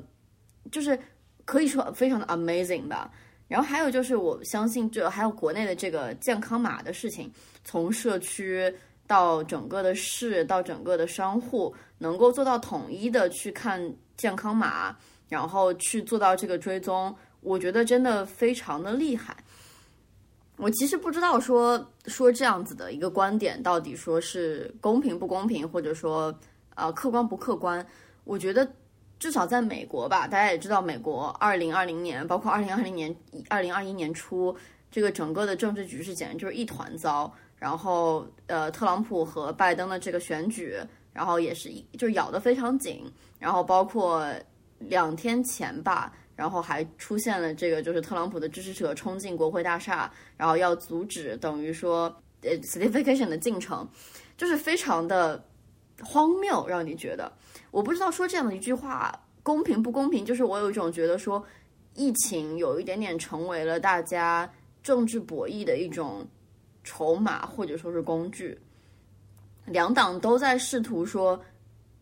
证向民众证明说我们可以把疫情控制的更好，而去赢得选票，去赢得政治权利，然后包括而之前提到的说有一些啊就极端人士。我觉得他们其实是利用了大家对于疫情、对于整个新冠病毒的一个不确定性的恐慌，然后所以去散布也好，或者说是传播了他们的一些呃信念、信仰、想法，我觉得都是这样子的。就我有一点点觉得说，这样子的东西被利用了。而在国外，就是真正的抗疫的时机，因为这样子的拉扯，然后这样子的博弈，反而是被浪费掉的，就就是让我觉得时间上会觉得很可惜。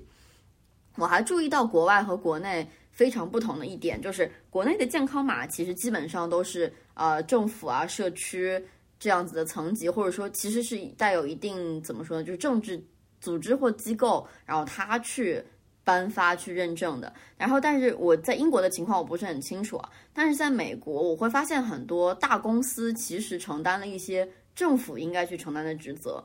比如说在三四月份 lockdown 整个的加州进行这种 stay at home 的这个呃禁令的时候，就是 stay at home 的时候，呃 Instagram 会不断的给你推说你要 stay at home，甚至出现了这种比如说。你的 label 也好，然后甚至你的 story 上会有专门的 stay at home 的 story，然后去鼓励民众去待在家里。其实这在我看来，这是一个政府应该做的事情，只是政府的执行力没有中国那么高，效率没有那么高，所以可能商业上的一些机构或者说商业的组织，它进行来插手了。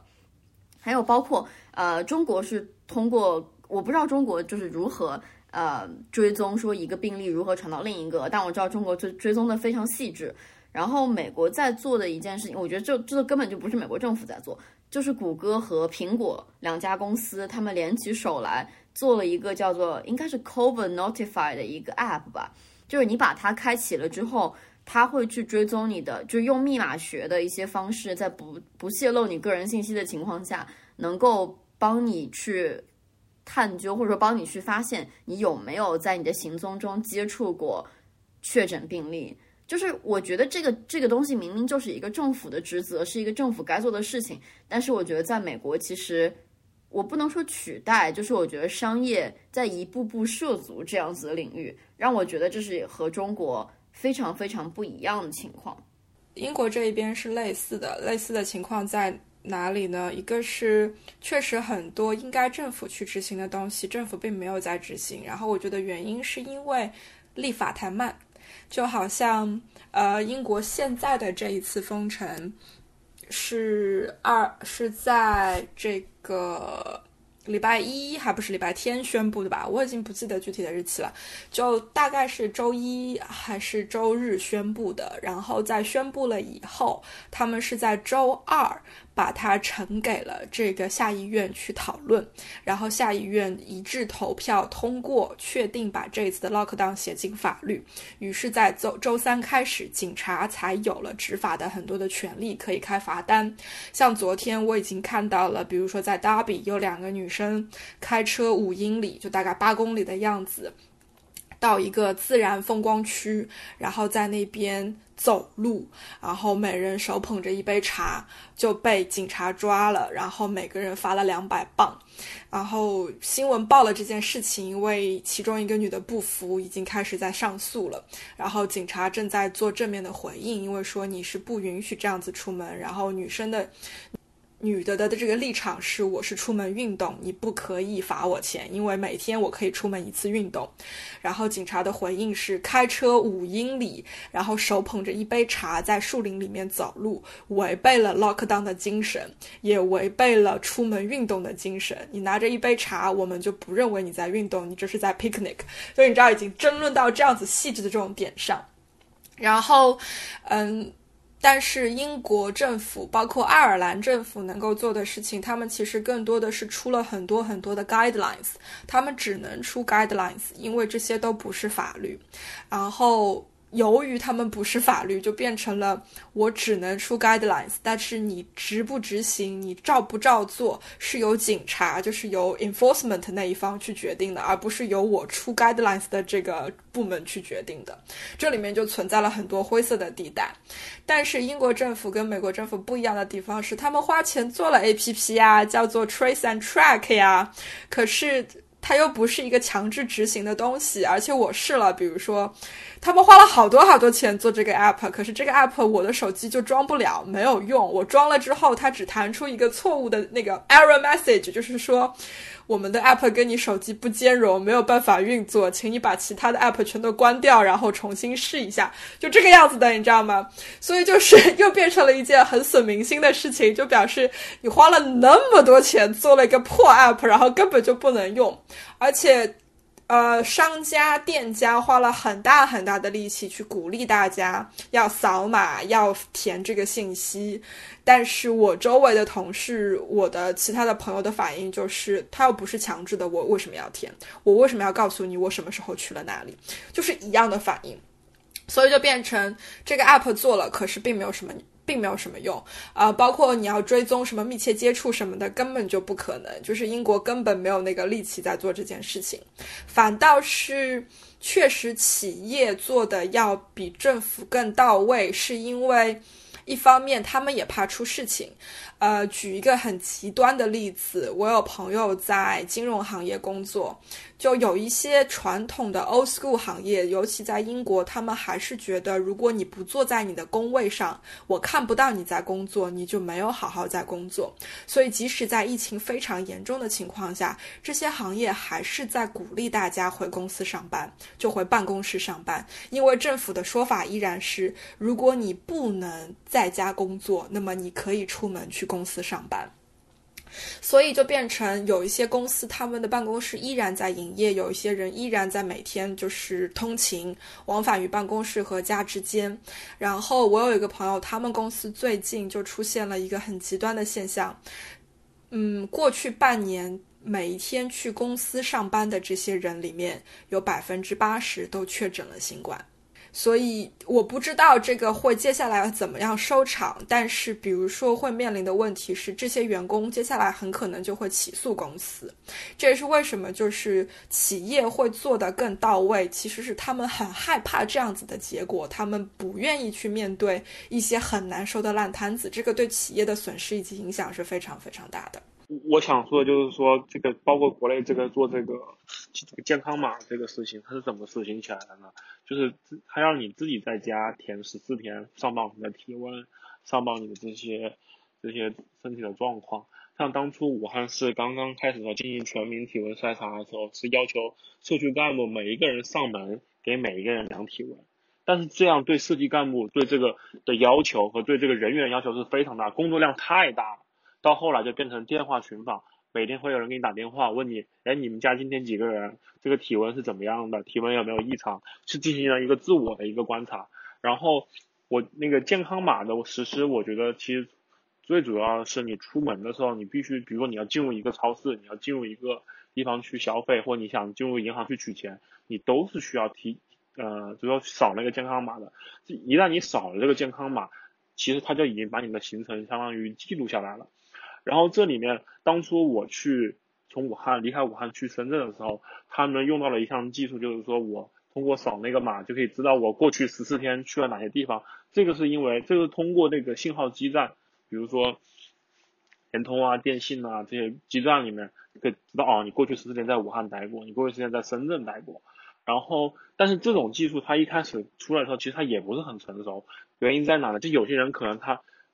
开车路过湖北境内，他并没有在湖北境内下高速或湖北境内，呃，来停停下来，但他也会标记他啊，你十四天内路过过湖北，那么我们这个地方你你这个码可能就会变成黄码啊，或者怎么样？就是我觉得其实政府第一方面是的确是在引导住这个事情，嗯，上面下了很大的功夫。其次就是你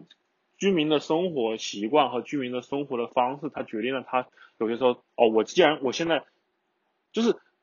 我觉得老百姓在中国老百姓在使用这个东西的时候，他不会过多的去考虑隐私权。而我去过哪，你凭什么知道？就是可能也跟我们这个民族习惯和这个文化有关。我们对隐私，所谓的隐私，并不是很，就是很 care。因为就普通老百姓不是很 care，可能某一部分，呃，公共知识分子啊，比如某一部分其他人士可能会在乎。就是这个社会整体的大多数人，他的隐私意识没有那么强的情况下面，你这样做是完全没有问题的。然后我觉得这个其实是为什么这个健康码、健康码包括这个追踪能够实行、能够实行的一个问题。当然，我现在也要说一下，就是说我们这个疫疫情在这个整个治理中，它做的这么好的情况下面，它也会带来一些负面的东西，比如一把双刃剑，就是说，的确某些，比如说新冠患者的这个疑似病例，新冠患者的这些密切接触者，他的信息会，家庭信息会暴露出来。你比如说我们之前这个新闻上面讨论过的那个成都那个女孩。成都那个女孩，她去酒去了多少个酒吧，怎么样？家里是什么样的人，是吧？这种信息其实，其实有些时候我跟别人在讨论这个问题的时候，我们我说你有没有想过你的信息也被这样被暴露，这样被伤害？但是，在一个集体意识很强烈的一个环境下面，你会觉得这种牺牲是可以的，只要不是我自己。然后之前前段时间。成都事情出来之后，又出现了北京的密切感那个疑似无症状感染者的这个行动轨迹。哦，这个北京人这个状况就是跟成都人状况不一样。北京人就每天工作时间什么，整个东西流程起来，把他的整个生活大概是一个什么样的生活形象、生活环境全部给描述出来了。其实从表面上来看，我觉得这个东西其实挺好的。但是从我个人的角度，仅仅以我个人角度，其实我有的时候也挺。挺后怕的，为什么？万一哪天我真的成了一个无症状感染者，成了一个感染者，那么意味着我的祖宗三代这些东西都要被捞出来。我跟谁见了面，我跟怎么样？其实这个东西影响还是存在的，只是说，我觉得我们的这个整体的这个社会环境，不是去非常去在这些问题上非常去争论啊，会去去很在乎这个东西。但是作为个体的话，我也能够理解为什么西方的老百姓他在这个问题上非常的强硬。我当我我也在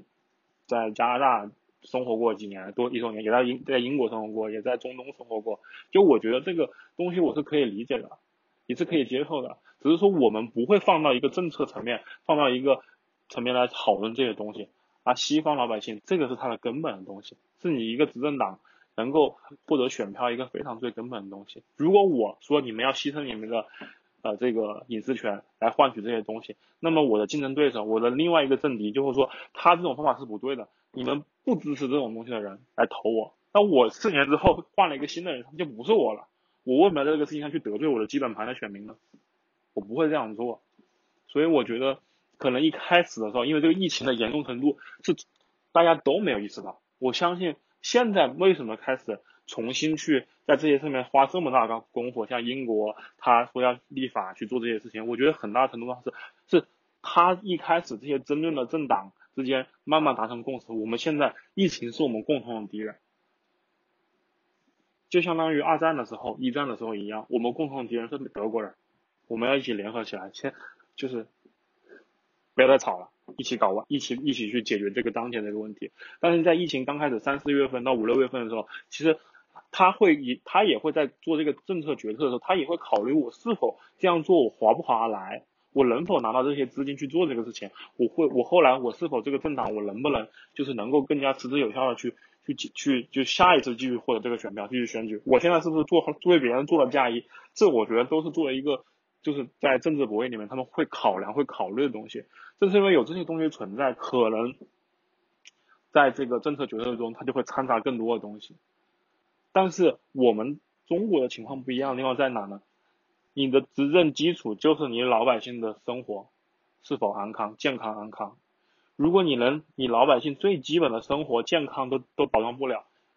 以中国的历史来看的话，其实你的执政合法性就会被受到质疑。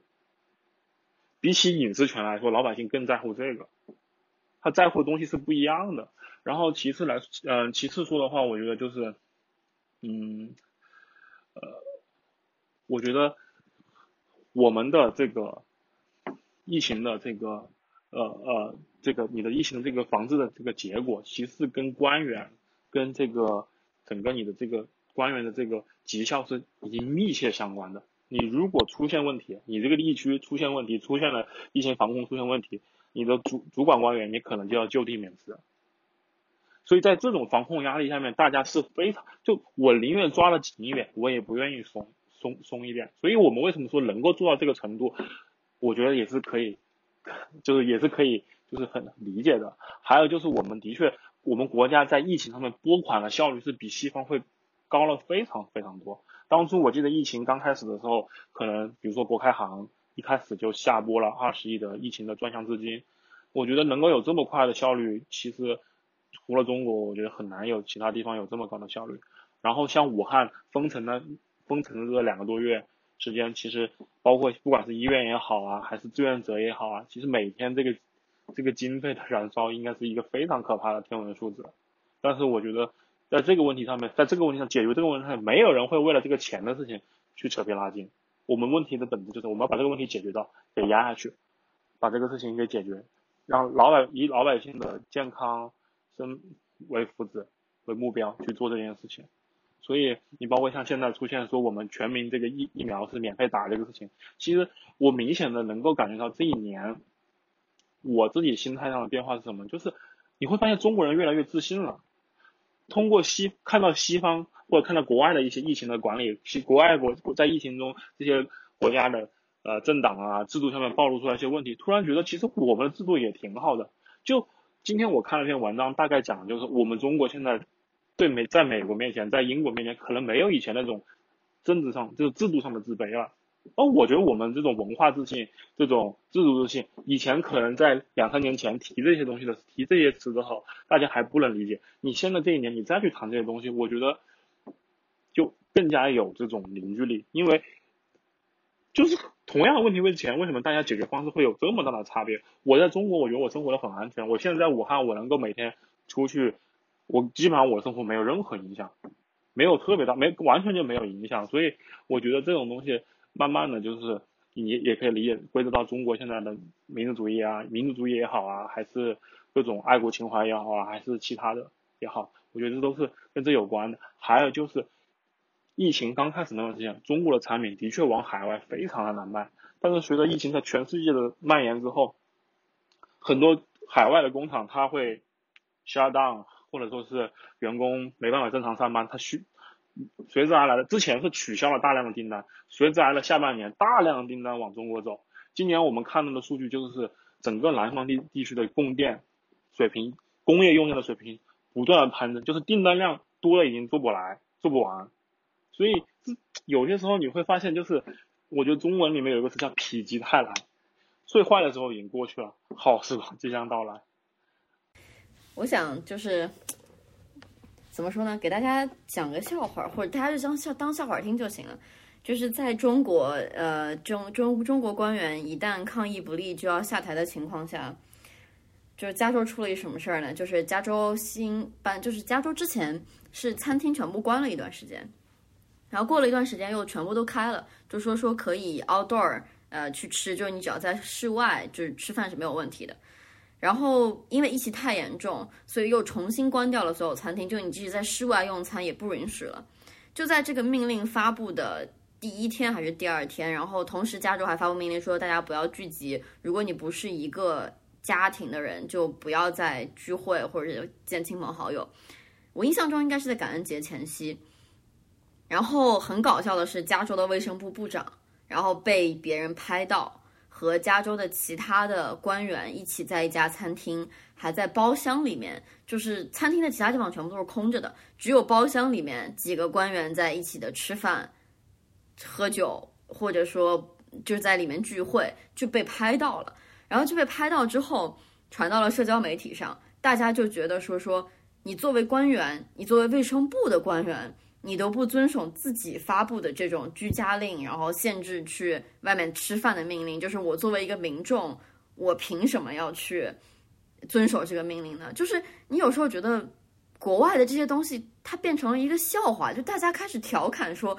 哦，居然是这个样子的，就完全没有中国抗议的这种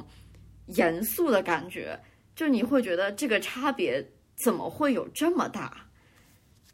然后我自己就。呃，补充一下，R 刚刚说的这个事情，我自己其实是在一个跨境电商的领域，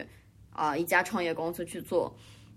R 说的这个事情确实是存在的，就是中国确实现在的中国电中国就因为国外的电商的需求很大嘛，然后整个商品的需求很大，然后订单全部都涌向中国，中国的所有工厂。基本上都是爆满，都是爆场，然后也也是就，而刚刚也提了说出现了一个用电的高峰，然后浙江还出了一个限电令，就是一些工厂需要在元旦期间限制用电，所以会耽误一些就是相对来讲到国外的一些订单吧。然后也可见说，大家现在对于中国产品的这种偏见已经完全消除了，反而进入了真正的下一个阶段，就是对中国商品的这种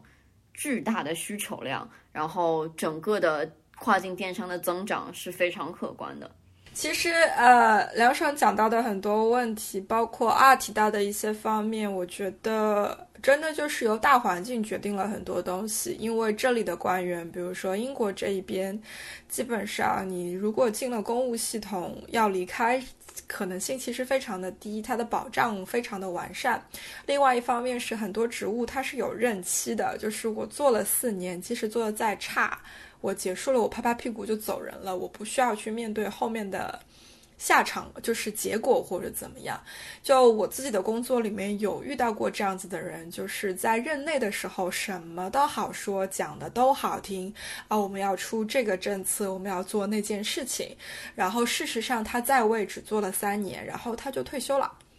然后他许下的所有的空头支票全部都没有办法兑现，因为他退休了之后，他下一任就是还没有上任。我们现在在一个空窗期，什么都做不了，这是另外一种方式。然后包括就是从落地的那个角度去讲，哪怕是英国政府、爱尔兰政府能够有中国政府那么果决的这种。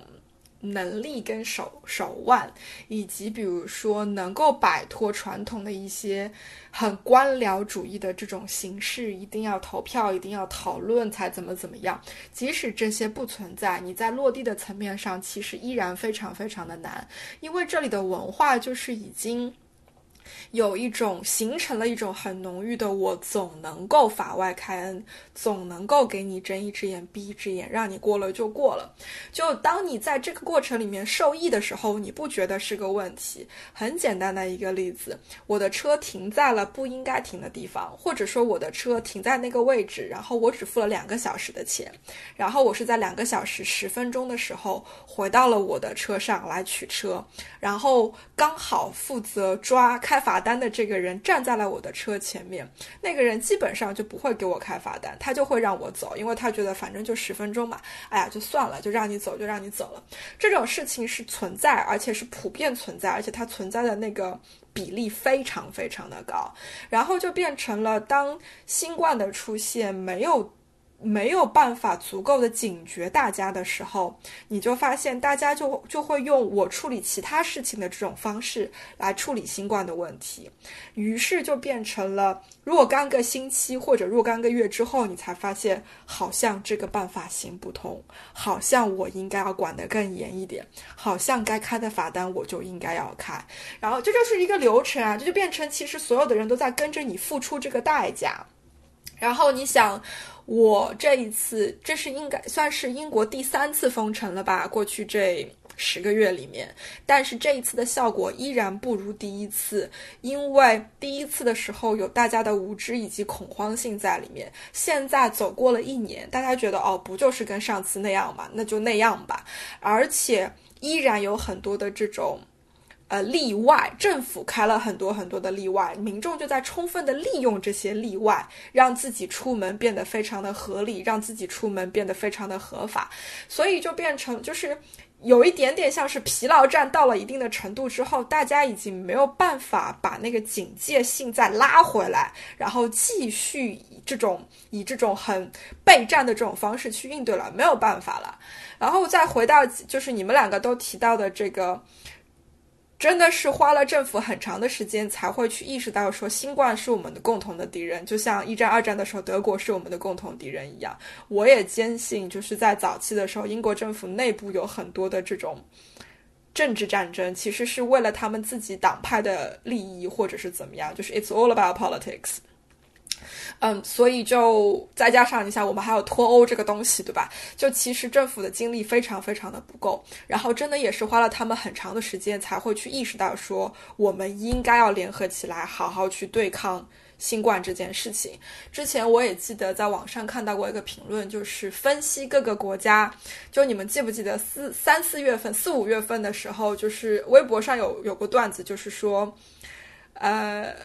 中国人民笑，呃，欧洲的各国政府让你们抄作业，你们都抄不好，就是直接把那个答案摊在了你们面前，你们都答不答不答不答不对，就没有办法及格。其实。我觉得那个时候就很清晰了，就是也有人顺势做了一个分析，就是说大家有没有发现，其实英国应对新冠的方式跟他们当初二战的时候一模一样，就是有一种非常的 reactive，然后是对方有了一个什么样子的举动，什么样子的措施，政府这边做一个回应，然后再做一个回应，再做一个回应，就是有一种步步为营的那种感觉，可是没有破釜沉舟的那种气势。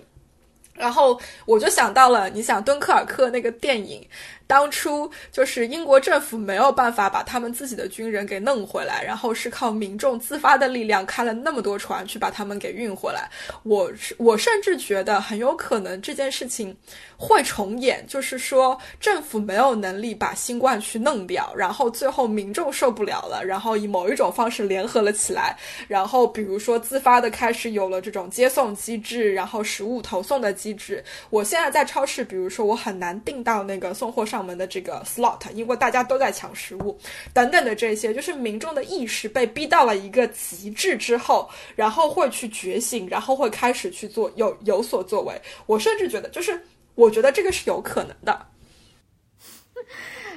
嗯，我觉得和英国和美国其实现状况差不多了，就是美国第一次 lockdown，我觉得效果还蛮明显的，从三月到五月那一次。然后一直拖到独立日，大概七月初的时候，哦，大家都憋不住了。然后夏天都来了嘛，然后发现哦，三个月隔离了半天也没有什么效果，然后开始疯狂的出去玩，然后开始创新高，然后就每过一个假期，美国美国就创一次新高，你永远都不知道下一个最高点是什么时候，简直了。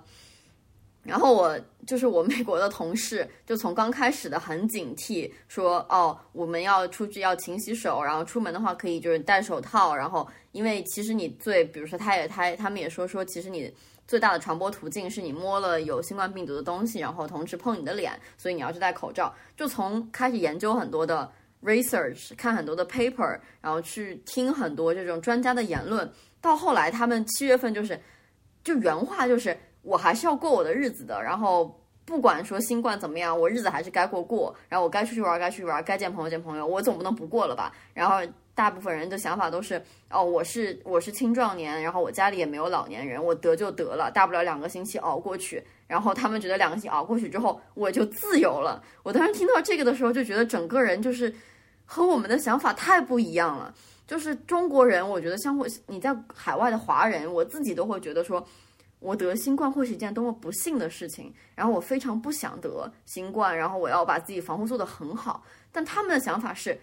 两个星期嘛，然后过去之后我就自由了。然后反正全球来看，目前你再得第二次的概率大概是百分之一，我才不要管那百分之一的概率呢。就是我两个星期过去之后，我就是个自由人。我当时真的听到这个整个的思维逻辑之后，我就觉得我真的惊了，和我想的完全不一样。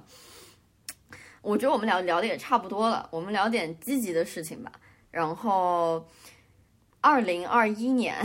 我觉得给一个，我都不觉得二零二一年这事儿真的能过去。实话说，我看这个疫苗，其实美国的疫苗的情况，我真的不是很乐观。但是怎么说呢，还是希望二零二一年能够打到疫苗，我们尽快的把这一篇翻过去，然后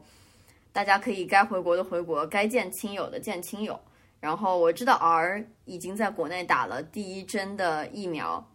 还行啊，挺好的呀。但是国内的疫苗其实跟美国的疫苗它的方向是不一样的，国内疫苗还是传统灭活的方向，然后美国的疫苗还是主要是 mRNA 的方向。就我可以简单的说一下这两种疫苗的区别啊，以医疗教学为例子，这种传统灭活疫苗和 mRNA 疫苗它的区别。用形象的话说，就是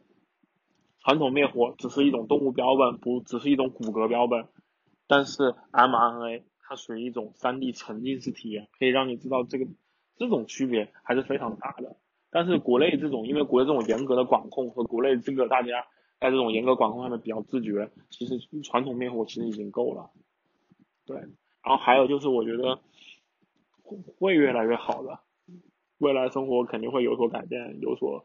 更积极的。我觉得其实二零二零年对于我个人来说，我觉得其实心情的波动和这些东西都大起大落，然后再加上整个二零二零年，其实从因为我有时候会自己做一些投资，整个二零二零年的投资收益还是很好的，所以我觉得二零二零年也也还不错，对吧？就是就就我还是那句话，很多事情是否很多事情是否极泰来，就是你的确。有，的确，当时的确是非常糟糕。你也，你也会面对很多很多很复杂的问题，或甚至包括你，包括一些个人的事情。因为我跟我父母其实有长达八九年没有在一起，但疫情期间基本上待了六个月，六个多月，六七个月时间。后来我觉得，其实跟爸爸爸妈妈在一起，跟家人在一起，其实也挺好的，也挺香的。就就你心态上面，你的心态上面的确有非常大的变化。经历过疫情之后，经历过有时候你经过这些所谓的这些所谓的人参与过这个人类的重大事件之后，你觉得啊，有些东西是不是你之前想的东西是不是不一样？不应该那样想，之前想的是不是对的呢？其实有时候就会嗯，感觉啊想一想，其实踏实过好每一天，抓住每一天就是最好。我觉得其实你真的要从个人角度去讲，我们现在确实好像很难讲说二零二一年一定会好成什么样子。但是你换个角度去想，这一疫就是这一个疫情，二零二零年到现在的二零二一年，从社会的各个角度来讲，我们有很多的设施因为新冠变得更完善了。就我觉得很多东西，从我自己的经呃自己的那个设身处地的经那个经历来讲的话，就是英国的物流网络一点都不发达，跟跟中国比完全没有办法比。可是因为新冠，物流网络现在达到了一个前所未有的发达程度，然后就变成了你想要买什么东西，所有的人都在考虑我可以怎么样递到你的面前。然后，比如说网络教育，这个是之前所有的培训机构、所有的教育机构都想要去碰，但是没有能力、没有勇气或者没有财力去碰的。可是因为新冠，我不得不去做这件事情了。网络教育的平台以及各方面的这种设施，也因为新冠变得更好了。我觉得这种东西其实都是没有立竿见影的，会 benefit 到每一个人。可是你放长线去看，就是。会有的，然后就是二讲的，就是你有了更多的时间在家里面跟自己相处也好，跟家人相处也好，或者说跟你身边最亲近的那个人相处，其实这种机会有一点点像是新冠逼着我们停下来，然后去做很多的自我审视，说什么东西对我重要，什么东西对我不重要。我觉得这种东西其实都挺难得的，而且我我这是另外呀，另外一个是我呃 Y Y 的一个角度，就是。我不知道啊有没有这种感觉，在那个小区里的那那多少天，那多少个星期，然后你可能前所未有的觉得我跟这个小区非常的融合，非常的团结，就我跟他其实是一体的。我觉得这种这种感觉可能会有一多多少少的培养，这是这是我的意淫啊。我在我的小区是没有这个感觉，但是我在我的小区里找到了男朋友，所以这是另外一回事情。可是就是说，呃。大环境逼着你花了更多的时间在家里的时候，你能够做的很多事情，也许是你之前从来没有机会去做的。我在家里做了三四轮的大扫除，我觉得好爽，每天就就每次扔很多东西，或者说 restart reorganize 很多事情的时候，我觉得特别的舒服。然后就其实你要去看，其实这种小的很多一点一滴的 achievements 非常非常的多，只是也许。开始，比如说生活节奏开始恢复到以前比较快的样子，或者生活方式开始恢复到以前比较快，以前就是新冠之前的那个样子之后，你也许会忽略到忽略掉过去的这几个月里面我得到了一些什么东西吧？啊，我觉得其实对我来说，疫情，呃，就二零二零年对我来说意义还是很很重大的。就是疫情期间我谈了一场恋爱，找了一个女朋友，就大概从。我记得是大概从二月，就二月十二号武汉换了市委书记之后，我基本上没怎么关关心关心新闻，就每天都过得很甜蜜，每天都很开心过的，我对吧？其实这个事情，就你的心态会有所变化，你就会有段时间让你停下来，去好好去了解一个人，因为像疫情期间，你们两个会聊，有很多价值观，很多东西上的一些交换，哎，你发现这个人还挺有意思，然后疫情之后你们两个再见面，那种感觉其实有一种哦。很不一样的感觉，我估计就是有的人说疫情，有的人说疫情导致一些关系那个分手了，broke up，但也会让一些比较患难见见真情嘛。哦，哪些人是你要值得珍惜的？所以我觉得，其实我对疫情的这个事情，就我的看法，其实一直是一个比较乐观的看法。就是我觉得这个事情它是个好事情，对于个人来说，或对于整个全人类来说，也是一个好事情。它给了一个非常好的契机去去反思，反思你自己，反思我们这个社会，去反思我们到底要不要像以前那样走的那么快。其实过去三四十年，人类的发展发展的实在太快了，我们有的时候已经忘乎所以了，把自己就已经得意忘形了。所以我觉得怎么说呢？我觉得这个事情其实也是一体两面的问题。但是我觉得从从个人角度来说，其实对于我来说，这是个非常非常好的一一段不能同意更多。那这么说起来，其实我们三个都是在疫情期间有了新恋情，找到了新的男朋友或女朋友。其实这么想起来也是挺有意思的，就是在这个特殊的大环境背景下，我们反而就能够有机会和另外一颗心靠得更近。我觉得其实也是很独特的收获。其实我和我男朋友也之前有聊过这个事情，我们觉得如果没有疫情的话，嗯，很我们可能不会那么快在一起，以及不会说有。那么长一段时间，真的两个人朝夕相处，从早到晚，就是你看着我，我看着你，大眼瞪小眼，然后那样去了解彼此，其实真的是很难得的机会。然后我觉得我们今天聊的差不多，然后我们也知道说这个疫情终究会过去，然后我们人类总是智慧的，我们能找到找到应对它的办法。毕竟历史我们就是这么走过来的，然后它一定会留给我们很多很深远的意义和影响，然后在未来可能才会显现出来吧。然后今天非常感谢儿能够过来做客，然后和我们聊一聊你之前在武汉的经历和整个整个对疫情啊，然后边的整个的看法。谢谢，非常感谢。